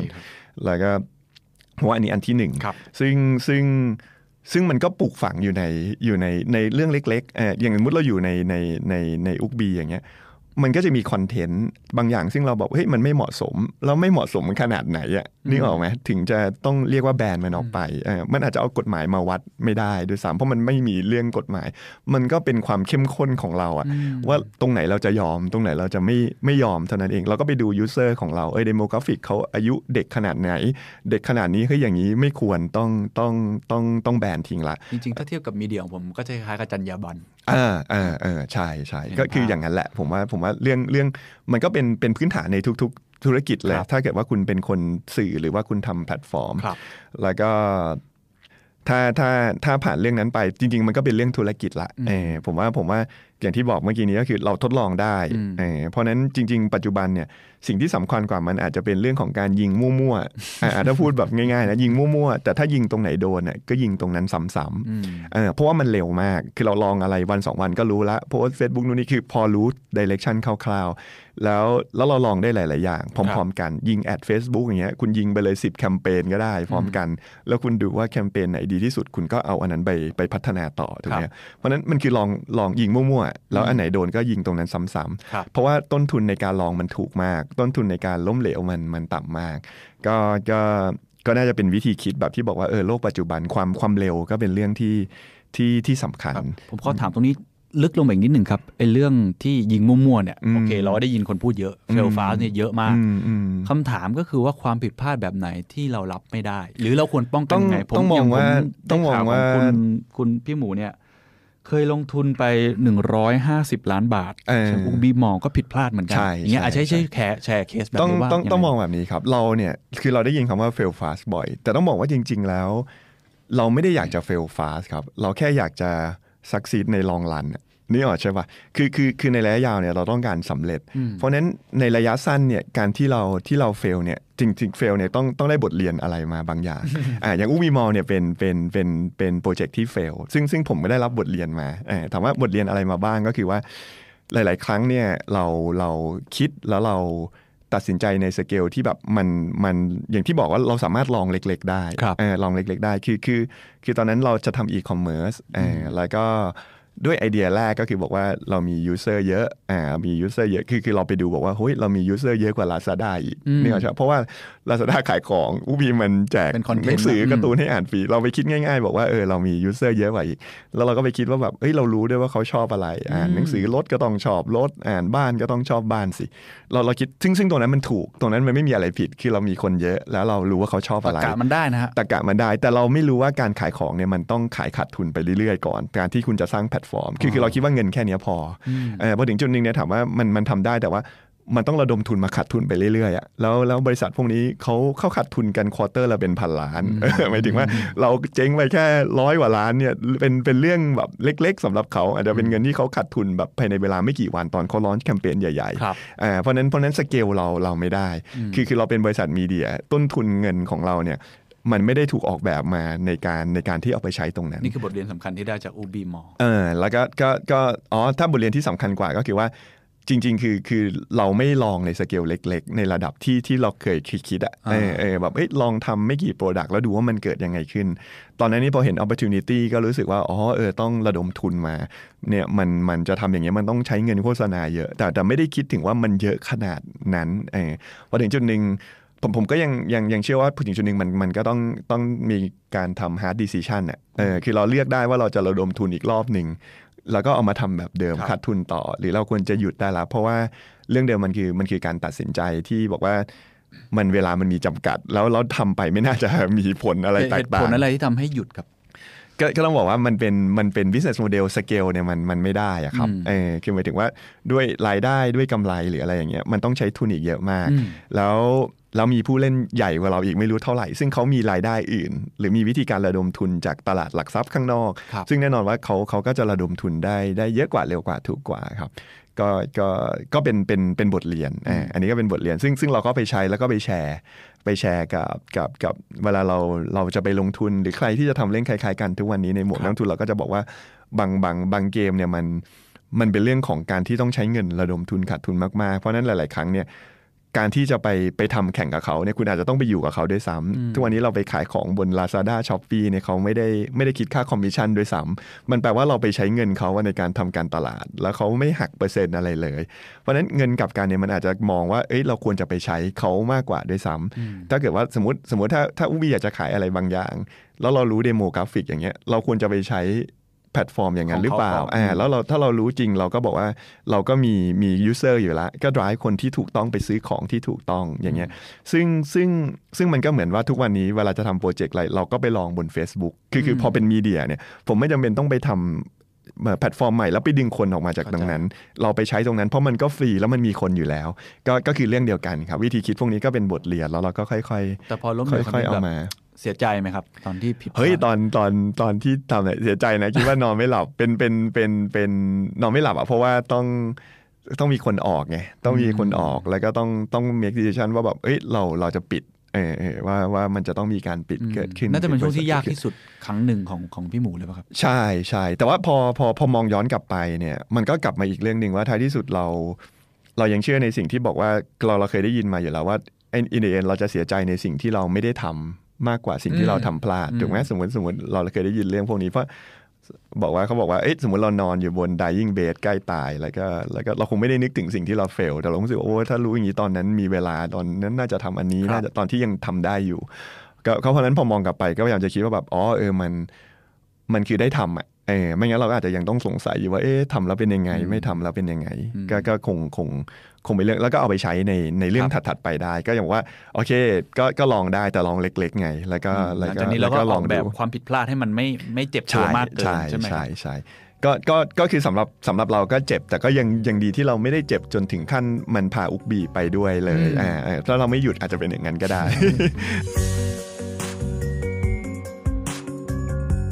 คุณผู้ฟังครับคุณผู้ฟังที่เป็นผู้ประกอบการส่งออกนะครับอาจจะเคยเจอปัญหาหรือว่าความกังวลความเสี่ยงต่างๆจากการไม่ได้รับชำระเงินค่าสินค้าจากผู้ซื้อหรือแม้แต่ธนาคารผู้ซื้อในต่างประเทศนะครับจริงๆมันมีวิธีการป้องกันความเสี่ยงเหล่านั้นได้นะครับนั่นก็คือการทำประกันการส่งออกวันนี้ครับผมอยากจะมาเล่าประโยชน์แล้วก็ข้อดีของการทำบริการประกันการส่งออกระยะสั้นจาก เอ็กซิม Bank ครับประกันการส่งออกนะครับเป็นบริการประกันความเสี่ยงจากการไม่ได้รับชำระเงินสินค้าจากผู้ซื้อหรือว่าธนาคารผู้ซื้อในต่างประเทศสำหรับกำหนดระยะเวลาชำระเงินนะครับที่ไม่เกินหนึ่งร้อยแปดสิบวันนับจากวันที่คุณผู้ฟังส่งออกไปโดยทาง เอ็กซิม Bank ครับจะจ่ายค่าสินไหมทดแทนให้แก่ผู้ส่งออกในอัตราความคุ้มครองสูงสุดเนี่ยถึง เก้าสิบเปอร์เซ็นต์ เลยนะครับของความเสียหายที่เกิดขึ้นนั่นเท่ากับว่าในแง่ความเสี่ยงครับคุณก็จะมีผู้มาช่วยรับความเสียหายรวมทั้งจะมีผู้ช่วยในการติดตามหนี้ให้ด้วยครับนอกจากนี้นะครับในแง่ของการเติบโตทางธุรกิจนะครับการประกันการส่งออกเนี่ยเหมือนเป็นตัวแปรที่จะช่วยเพิ่มความมั่นใจในการขยายตลาดหรือตกลงซื้อขายกับผู้ซื้อรายใดๆก็ตามนะครับคุณก็จะได้เปรียบมากนะครับในการเจรจาหรือเสนอเงื่อนไขที่แข่งขันได้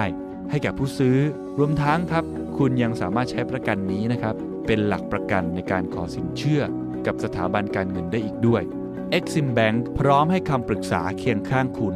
ถ้าคิดจะทำธุรกิจระหว่างประเทศ ปรึกษา เอ็กซิม Bank นะครับศึกษารายละเอียดเพิ่มเติมได้ครับคลิก ดับเบิลยู ดับเบิลยู ดับเบิลยู ดอท เอ็กซิม ดอท โก ดอท ที เอช หรือว่าถ้าสะดวกก็ลองเข้าไปปรึกษากับเจ้าหน้าที่ เอ็กซิม Bank ได้ที่สำนักงานใหญ่แล้วก็สาขาทุกแห่งเลยครับ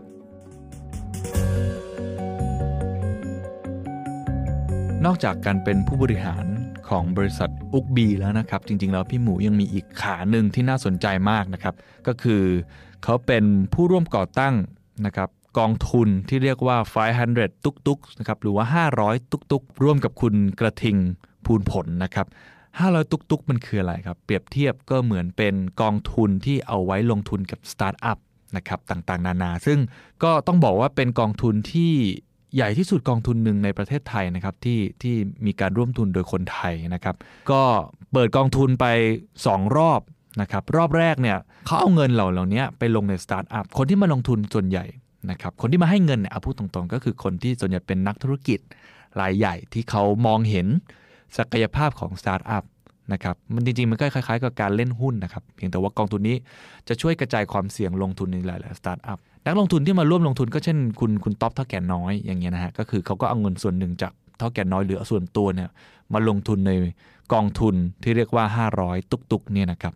การระดมทุนครั้งแรกเนี่ยเสร็จไปเรียบร้อยแล้วนะครับเดี๋ยวพี่หมูคงเล่าให้ฟังว่าประสบความสำเร็จอย่างไรบ้างนะครับครั้งที่สองก็ตั้งเป้าครับว่าจะต้องได้หนึ่งร้อยห้าสิบบริษัทแล้วก็ไม่จำกัดเฉพาะบริษัทไทยด้วยนะครับจะลงทุนในอาเซียนแต่ว่าสิ่งที่น่าสนใจก็คือว่านี่คือการ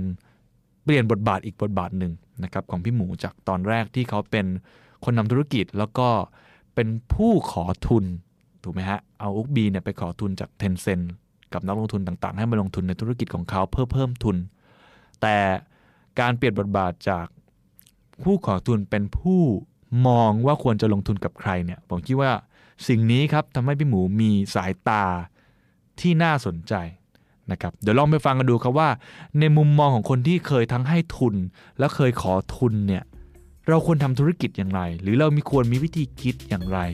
ที่ทำให้ธุรกิจของเรามันมี value มันมีคุณค่าที่ทำให้นักลงทุนนั้นอยากจะมาลงทุนกับเราครับ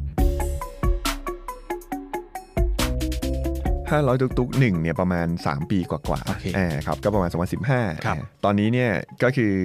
กองทุนที่หนึ่งเนี่ยเราเราระดมทุนมาประมาณ สิบห้าจุดห้า ล้านเหรียญก็ประมาณห้าร้อยล้านบาทอ่าก็ก็ผ่านไปสามปีกว่าเราก็เราก็ลงทุนไปประมาณหกสิบบริษัทเอ่อหกสิบบริษัทเนี่ยมี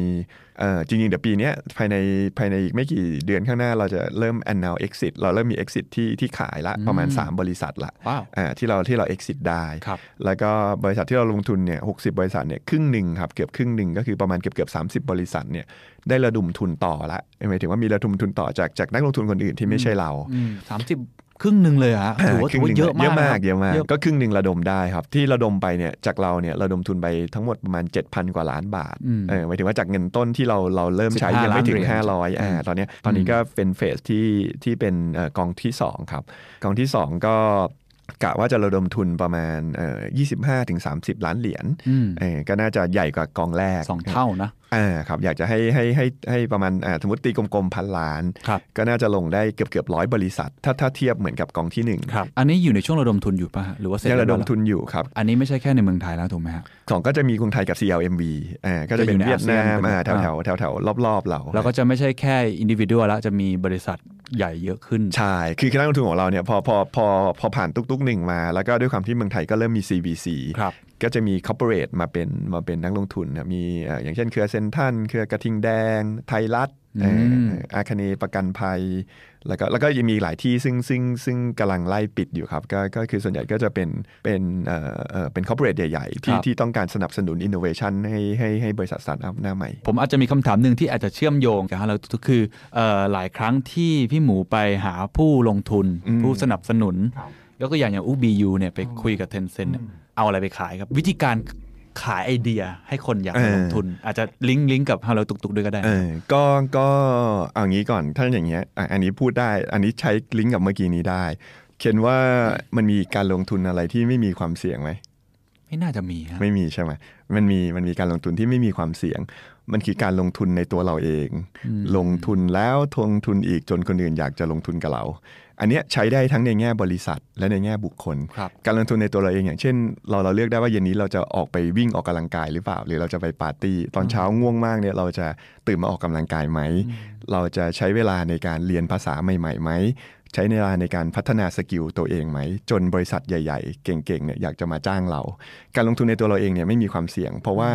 มันเราได้คนเดียว หนึ่งร้อยเปอร์เซ็นต์ ถูกไหมสิ่งเหล่านี้เนี่ยกลับไปในเรื่องเดิมครับสมมุติว่าเราจะไปหานักลงทุนใหญ่ๆแน่นอนว่าเราต้องไปพูดกับเขาเราต้องไปพูดกับเขาแต่ก่อนที่เราจะไปพูดคุยกับเขาเนี่ยเราต้องลงทุนในตัวเราเองก่อนจนคนอื่นเขาอยากจะมาลงทุนกับเราอ่ามันมันเหมือนก็คุณคุณต้องเก่งก่อนบริษัทใหญ่ถึงอยากจะมาจ้างคุณบริษัทดีๆถึงอยากจะมาจ้างคุณแล้วมันไม่มีความเสี่ยงในการที่คุณกำลังสร้างธุรกิจด้วยตัวคุณเองลงทุนในตัวเราเองจนคุณเป็นบริษัทที่มันน่าลงทุนก่อนแล้วก็นักลงทุนถึงอยากจะไปลงทุนเพราะฉะนั้นในหมวดของห้าร้อยตุ๊กๆก็เหมือนกันเวลามีบริษัทมาหาเราเนี่ยเราจะต้องบอกว่าเขาต้องทำมาก่อนเออคือเขามีแต่ไอเดียเนี่ยเราจะบอกว่าไอเดียมันกระจอกเออคือทันทีที่เขาพูดไอเดียเนี่ยเราก็รู้ไอเดียเขาแล้ว implementation การการทำต่างหากเนี่ยมันมันสำคัญถูกไหมฮะเพราะฉะนั้นเพราะนั้นในแง่ในแง่ส่วนตัวเนี่ยมันแปลว่าอะไรแปลว่าคุณต้องทำเองก่อนนะเอ่อการที่เราไปคุยกับเจ้าใหญ่ๆเนี่ยมันไม่ได้แปลว่ามันไม่ได้แปลว่ามันจะดีเสมอไปนะเพราะว่าอะไรถ้าเกิดว่าเราเราไม่ได้พร้อมในระดับที่เขาคิดว่าเขาจะต้องมาจับมือเราอ่ะเรากำลังจะไปบอกว่ามันมี opportunity เหล่านี้อยู่ในเมืองไทยเขาสามารถมาทำเองได้แล้วก็สามารถฆ่าเราทิ้งไปเลยได้เพราะเราเล็กมากนี่หรอไหมเราเราต้องเราต้องเราต้องพร้อมในระดับที่ว่าเราลงทุนในตัวเองไปในระดับหนึ่งก่อนแล้วเราไปคุยกับเขาเนี่ยเขามี choice อยู่ว่าจะทำเองแล้วก็หรือว่าจะทำกับเราใช่ไหมครับหรือว่าจะซื้อเราไปหนึ่งสองสามก็ขึ้นอยู่กับว่าเราไม่อยากให้เขาทำเองถ้าเราไม่อยากจะขายด้วยเราก็ต้องพร้อมในขณะที่เขาอยากจะมาพาร์ทเนอร์กับเราหรือลงทุนกับเราถูกไหมครับเพราะนั้นมันมันกลับไปตรงเมื่อกี้นี้ครับบอกว่าเออเราไประดมทุนได้ยังไงเราก็ต้องทำสิ่งที่เราคิดว่าเขาอยากจะทำในตลาดนี้ก่อนเออแล้วเราลงทุนในตัวเองจนมันไม่ได้มีความเสี่ยงอะไรเพราะว่าต่อให้เราไม่ทำกับเขาเราก็ทำของเราเองอยู่แล้วจนถึงจุดหนึ่งเราก็ค่อยไปไปไปคุยกับคนที่ว่าเป็นพาร์ทเนอร์ที่ใช่แต่ว่าถ้าถ้ามาพูดเรื่องการลงทุนเออถ้ามาพูดเรื่องการลงทุนเนี่ยจริงๆแล้วนักลงทุนอย่างอย่างห้าร้อยตุกๆเนี่ยเราเราเรียกว่าเป็น financial investor แปลว่าเราลงทุนเพื่อหวังผลตอบแทนทางการลงทุนครับแต่ว่าเราลงทุนเพื่อให้ได้ maximize return อ่ะอ่าก็แปลว่าอะไรครับลงลงเท่านี้จะได้คืนกี่เท่าถูกไหมฮะเออเราเพราะนั้นหลายๆครั้งเนี่ยสมมติบริษัทดีมากดีที่สุดเลยแต่ว่าราคามันแพงมากแล้วเนี่ยเราอาจจะไม่ลงทุนเพราะว่าเราลงทุนตอนนี้อัพไซด์มันอาจจะไม่เยอะเท่ากับไปลงบนส่วนดีน้อยกว่าแต่ราคาถูกมากเพราะว่าเพิ่งเริ่มอย่างเงี้ยยกตัวอย่างเพราะนั้นอันนี้คือ financial investor แต่ว่าในเคสของ Ookbee เนี่ยเราเราเราดมทุนจากเราสิ่งที่บริษัทเนี่ยพวกนี้เราเรียกว่า strategic investor คือเป็นนักลงทุนที่เขาอาจจะไม่ได้อยากจะ maximize return เพราะว่ากำไรของเราเนี่ยมันมันไม่ได้ส่งผลต่อบริษัทบริษัทเขาใหญ่มากเออเออมันเท่ากับรายได้เขาสามวินาทีอะไรอย่างเงี้ยยกตัวอย่างเพราะฉะนั้นจริงๆแล้วเขาคงไม่ได้อยากจะ maximize return ตรงนี้แต่เขามองในแง่ของ strategic เออทำด้วยกันแล้วหนึ่งบวกหนึ่งเป็นสามโตไปด้วยกันเออเพราะนั้นเพราะนั้นในมุมของในมุมของ Ookbee เนี่ยเราก็พยายามจะเลือกนักลงทุนที่เป็น strategic เพราะว่าพอหนึ่งบวกหนึ่งมันเป็นสามเนี่ยมันมันดีกับเราก็โตขึ้นเยอะเขาก็โตขึ้นด้วยก็ก็จะเป็นเป็นมุมแบบนั้นแต่ว่าแต่ว่าอย่างที่บอกครับมันจะมีช่วงเวลาที่เหมาะสมของมันที่เราจะไปคุยกับนักลงทุนประเภทนี้เพราะว่าถ้าเร็วไปเขาอาจจะรู้สึกว่าเออเขามาทำเองก็ได้เออหรือว่าถ้าช้าไปเราก็เรียกว่าอะไรเราก็อาจจะไปหาเจ้าอื่นที่ไม่ใช่เจ้าเจ้านี้แล้วหรือเขาอาจจะทำกับคนอื่นไปแล้วคู่แข่งเราอย่างเงี้ยเพราะนั้นเพราะนั้นมันก็จะมีช่วงเวลาที่เหมาะสมและนี่ก็คือพี่หมูOokbeeแล้วก็ห้าร้อยตุ๊กตุ๊กของพวกเรานะครับจากที่คุณผู้ฟังได้ฟังไปเนี่ยก็น่าจะเก็บรายละเอียดต่างๆนานาข้อคิดที่ค่อนข้างเยอะเลยนะครับแต่ว่าผมสรุปสั้นๆในส่วนตัวที่ผมสังเกตได้แล้วก็เอามาใช้กับตัวเองนะครับมีด้วยกันสี่ข้อด้วยกันนะครับข้อที่หนึ่งครับอย่ากลัวที่จะล้มเหลวนะครับข้อนี้คิดว่าผู้ประกอบการแล้วก็ซี อี โอ เก่งๆหลายท่านก็พูดอยู่บ่อยๆนะครับแต่ว่าพี่หมูเนี่ยล้มเหลวให้เห็นใหญ่ๆเนี่ยหลายครั้งเหมือนกันนะครับอย่างที่บอกครั้งใหญ่ที่สุดก็ที่เขาเล่าไปเรื่องของเอ่อลงทุนเป็นหนึ่งร้อยห้าสิบล้านบาทเนี่ยแต่ว่าพี่หมูก็มีมุมมองต่อความล้มเหลวที่น่าสนใจคือเขาไม่กลัวที่จะล้มเหลว และเอาบทเรียนนั้นมามาใช้มาพัฒนาสินค้าของเขาโปรดักต์ของเขาต่างๆนานาโดยมีเป้าในเรื่องของการสร้างแพลตฟอร์มให้ผู้ใช้มาใช้เยอะที่สุดนะครับเพราะฉะนั้นเรื่องความล้มเหลวเนี่ยให้มองว่ามันคือเส้นทางหนึ่งที่เราจะเดินทางไปสู่เป้าหมายเพียงแต่อย่างที่พี่หมูบอกครับคือเราต้องออกแบบพื้นที่แห่งความเสี่ยงด้วยนะครับว่าล้มเหลวเนี่ยคงไม่ทำให้ธุรกิจเราเจ๊งไปเลยนะครับหรือว่าครอบครัวของเราพังพินาศนะฮะก็ต้องออกแบบดีๆว่าทำยังไงครับที่เรายังมีพื้นที่แห่งความล้มเหลวให้กับตัวเองได้เรียนรู้ด้วยนะครับข้อที่สองครับคือเปิดใจในสิ่งที่ตัวเองไม่เคยรู้นะครับแพลตฟอร์มของพี่หมูเนี่ยเขาทำหลายอย่างนะครับมีทั้งจอยลัดดามีทั้งการดูดวงต่างๆเนี่ยซึ่งตัวพี่หมูเองก็บอกว่าเขาเนี่ยถ้าเอาสิ่งที่ตัวเองสนใจเนี่ยเขาแทบจะไม่ค่อยเคยเห็นสิ่งเหล่านั้นหรือว่าไม่เคยรับรู้เลยด้วยนะครับเรื่องของการอ่านนิยายหรือว่าเรื่องของการดูดวงแต่ว่าสิ่งสำคัญที่สุดสำหรับนักธุรกิจที่อยากจะทำธุรกิจที่มันอยู่นอกเหนือความสนใจของเรามันคืออะไรครับมันคือการเปิดใจครับต้องเปิดใจในสิ่งที่ตัวเองไม่เคยรู้มาก่อนสิ่งนี้สำคัญนะครับไม่เช่นนั้นเราก็จะอยู่ในกรอบของตัวเองทำงานในแต่ในสิ่งที่ตัวเอง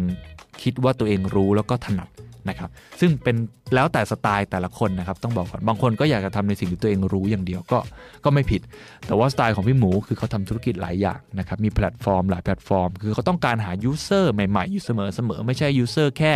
คนอ่านหนังสือแบบที่เขาอ่านอย่างเดียวเขาก็ต้องเปิดใจนะครับไปหากลุ่มผู้อ่านใหม่ๆนะครับกลุ่มผู้ใช้ใหม่ๆสิ่งสำคัญที่สุดก็คือเราต้องเปิดใจให้กับสิ่งที่เราไม่เคยรู้นั่นเองนั่นอาจจะเป็นโอกาสใหม่ๆที่เราไม่เคยเห็นด้วยครับข้อที่สามครับพี่หมูใช้คำว่าเราต้องมี moral compass นะครับซึ่งผมแปลก็คือมันก็คือเข็มทิศด้านจริยธรรมด้านจรรยาบรรณด้านศีลธรรมนะครับเป็นคำที่แปลกนะครับเป็นคำที่เอ่อผมไม่ค่อยได้ยินจากคนที่ทำธุรกิจสตาร์ทอัพสักเท่าไหร่ส่วนใหญ่จะพูดเรื่องการก้าวหน้าการ scaling การพัฒนาตัวเองขึ้นไปเนี่ยแต่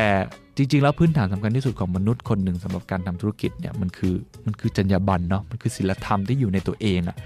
โดยเฉพาะคนที่ทำธุรกิจเกี่ยวกับแพลตฟอร์มอย่างพี่หมูเองเนี่ยที่ตัวเลขต่างๆข้อมูลต่างๆการแบ่งปันรายได้ต่างๆเนี่ยกับพาร์ทเนอร์ที่เข้ามาช่วยทำงานกับเราหรือโปรดิวเซอร์ที่มาแชร์คอนเทนต์กับเราเนี่ยเขาเขาไม่รู้เลยนะครับจริงๆเราจะโกหกก็ได้ถูกไหมฮะคุณอาจจะโกหกก็ได้ว่าคุณมียอดวิวน้อยแล้วก็แบ่งรายได้น้อยแต่พี่หมูบอกมันไม่ได้ครับคนทำแพลตฟอร์มนี่มันต้องซื่อสัตย์นะครับมันต้องมีจริยธรรมนะมันต้องใช้ไอ้สิ่งนี้นำเพื่อให้การทำธุรกิจของเรานั้นเป็นไปอย่างยั่งยืนด้วยนะครับซึ่งผมว่าสิ่งนี้เอ่อเป็นสิ่งที่พื้นฐานของมนุษย์มากจนบางทีเราอาจจะละเลยไปนะครับ moral compass นะครับไม่ว่าคุณจะทำธุรกิจไหนจะทำงานอะไรไม่ว่าคนจะเห็นหรือคนไม่เห็นในสิ่งที่คุณทำแต่คุณต้องรู้ตัวเองครับและคุณต้องไม่ละอายกับสิ่งที่ตัวเองทำลงไปและข้อสุดท้ายครับในแง่ของการลงทุนนะครับผมคิดว่าสิ่งที่จะทำให้นักลงทุนอยากจะลงทุนกับเราหรือว่าธุรกิจของเรามีคุณค่านะครับไม่ใช่เฉพาะคนที่อยากจะ raise fund หรือหาเงินทุนอย่างเดียวนะครับผมพูดในแง่ว่าทำยังไงให้ธุรกิจเรามันยูนิคอะถ้าคนอื่นอยากมาลงทุนกับธุรกิจเรานั่นแสดงว่าธุรกิจของเรานะมันมันมีคุณค่ามี value ที่ใครๆก็เรียนแบบไม่ได้ใช่ไหมครับพี่หมูบอกอย่างนี้ครับเขาบอกว่าคุณต้องลงทุนในตัวเองนั่นแหละความหมายคือว่าธุรกิจที่คุณทำหรือสิ่งที่คุณทำมันต้องเป็นคุณค่าในแบบที่ใครก็เรียนแบบไม่ได้มันต้องเป็นคุณค่าในลักษณะที่คุณมีเงินหนึ่งร้อยล้านห้าร้อยล้าน หนึ่งพัน ล้านคุณก็ไม่สามารถเรียนแบบได้ผมจะยกเคสนี้บ่อยนะครับคุณไม่สามารถทอดไข่เจียวปูได้เหมือนเจ๊ไฝไม่ว่าคุณจะมีเงินกี่พันล้านก็ตามนั่นคือการลงทุนในตัวเองสำคัญที่สุดทำให้ตัวเองมีคุณค่าขึ้นมาแล้วเดี๋ยวถ้าเกิดว่าคุณอยากจะระดมทุนเพิ่มอยากจะ raise fund เพิ่มคนเขาจะมองเห็นคุณค่าในตัวคุณเองครับผมสรุปสี่ข้อนะครับอีกครั้งหนึ่ง Secret Sauce ของพี่หมูของเราผู้ก่อตั้ง Ookbee แล้วก็ห้าร้อยตุกตุกนะครับข้อที่หนึ่งอย่ากลัวความล้มเหลวนะครับล้มเหลวในพื้นที่ที่เราจัดการไว้แล้วไม่เจ็บตัวมากนะครับข้อที่สองก็คือopen mind นะครับเปิดใจในสิ่งที่ตัวเองไม่รู้เราอาจจะได้เจอกับโอกาสใหม่ๆข้อที่สามก็คือ moral compass ครับเข็มทิศจรรยาบรรณจงตั้งไว้ในใจและทำธุรกิจหรือทำงานอะไรให้นึกถึงความยั่งยืนเอาไว้นะครับ impact ที่เราเกิดขึ้นกับสังคมสำคัญมากนะครับและข้อสุดท้ายครับสิ่งที่สำคัญที่สุดคุณต้องลงทุนในธุรกิจของตัวเองทำยังไงก็ได้ให้ธุรกิจของคุณสิ่งที่คุณทำแม้แต่ตัวคุณเองตัวคนเดียวนี่แหละครับสิ่งที่คุณทำงานอยู่เนี่ยมันเป็นสิ่งที่ใครๆก็ไม่สามารถลอกเลียนแบบได้ไม่ว่าจะใช้เงินเท่าไหร่ก็ตามสร้างสิ่งนี้ขึ้นมาให้ได้แล้วคุณก็จะมี value มีคุณค่า And that's the secret sauce.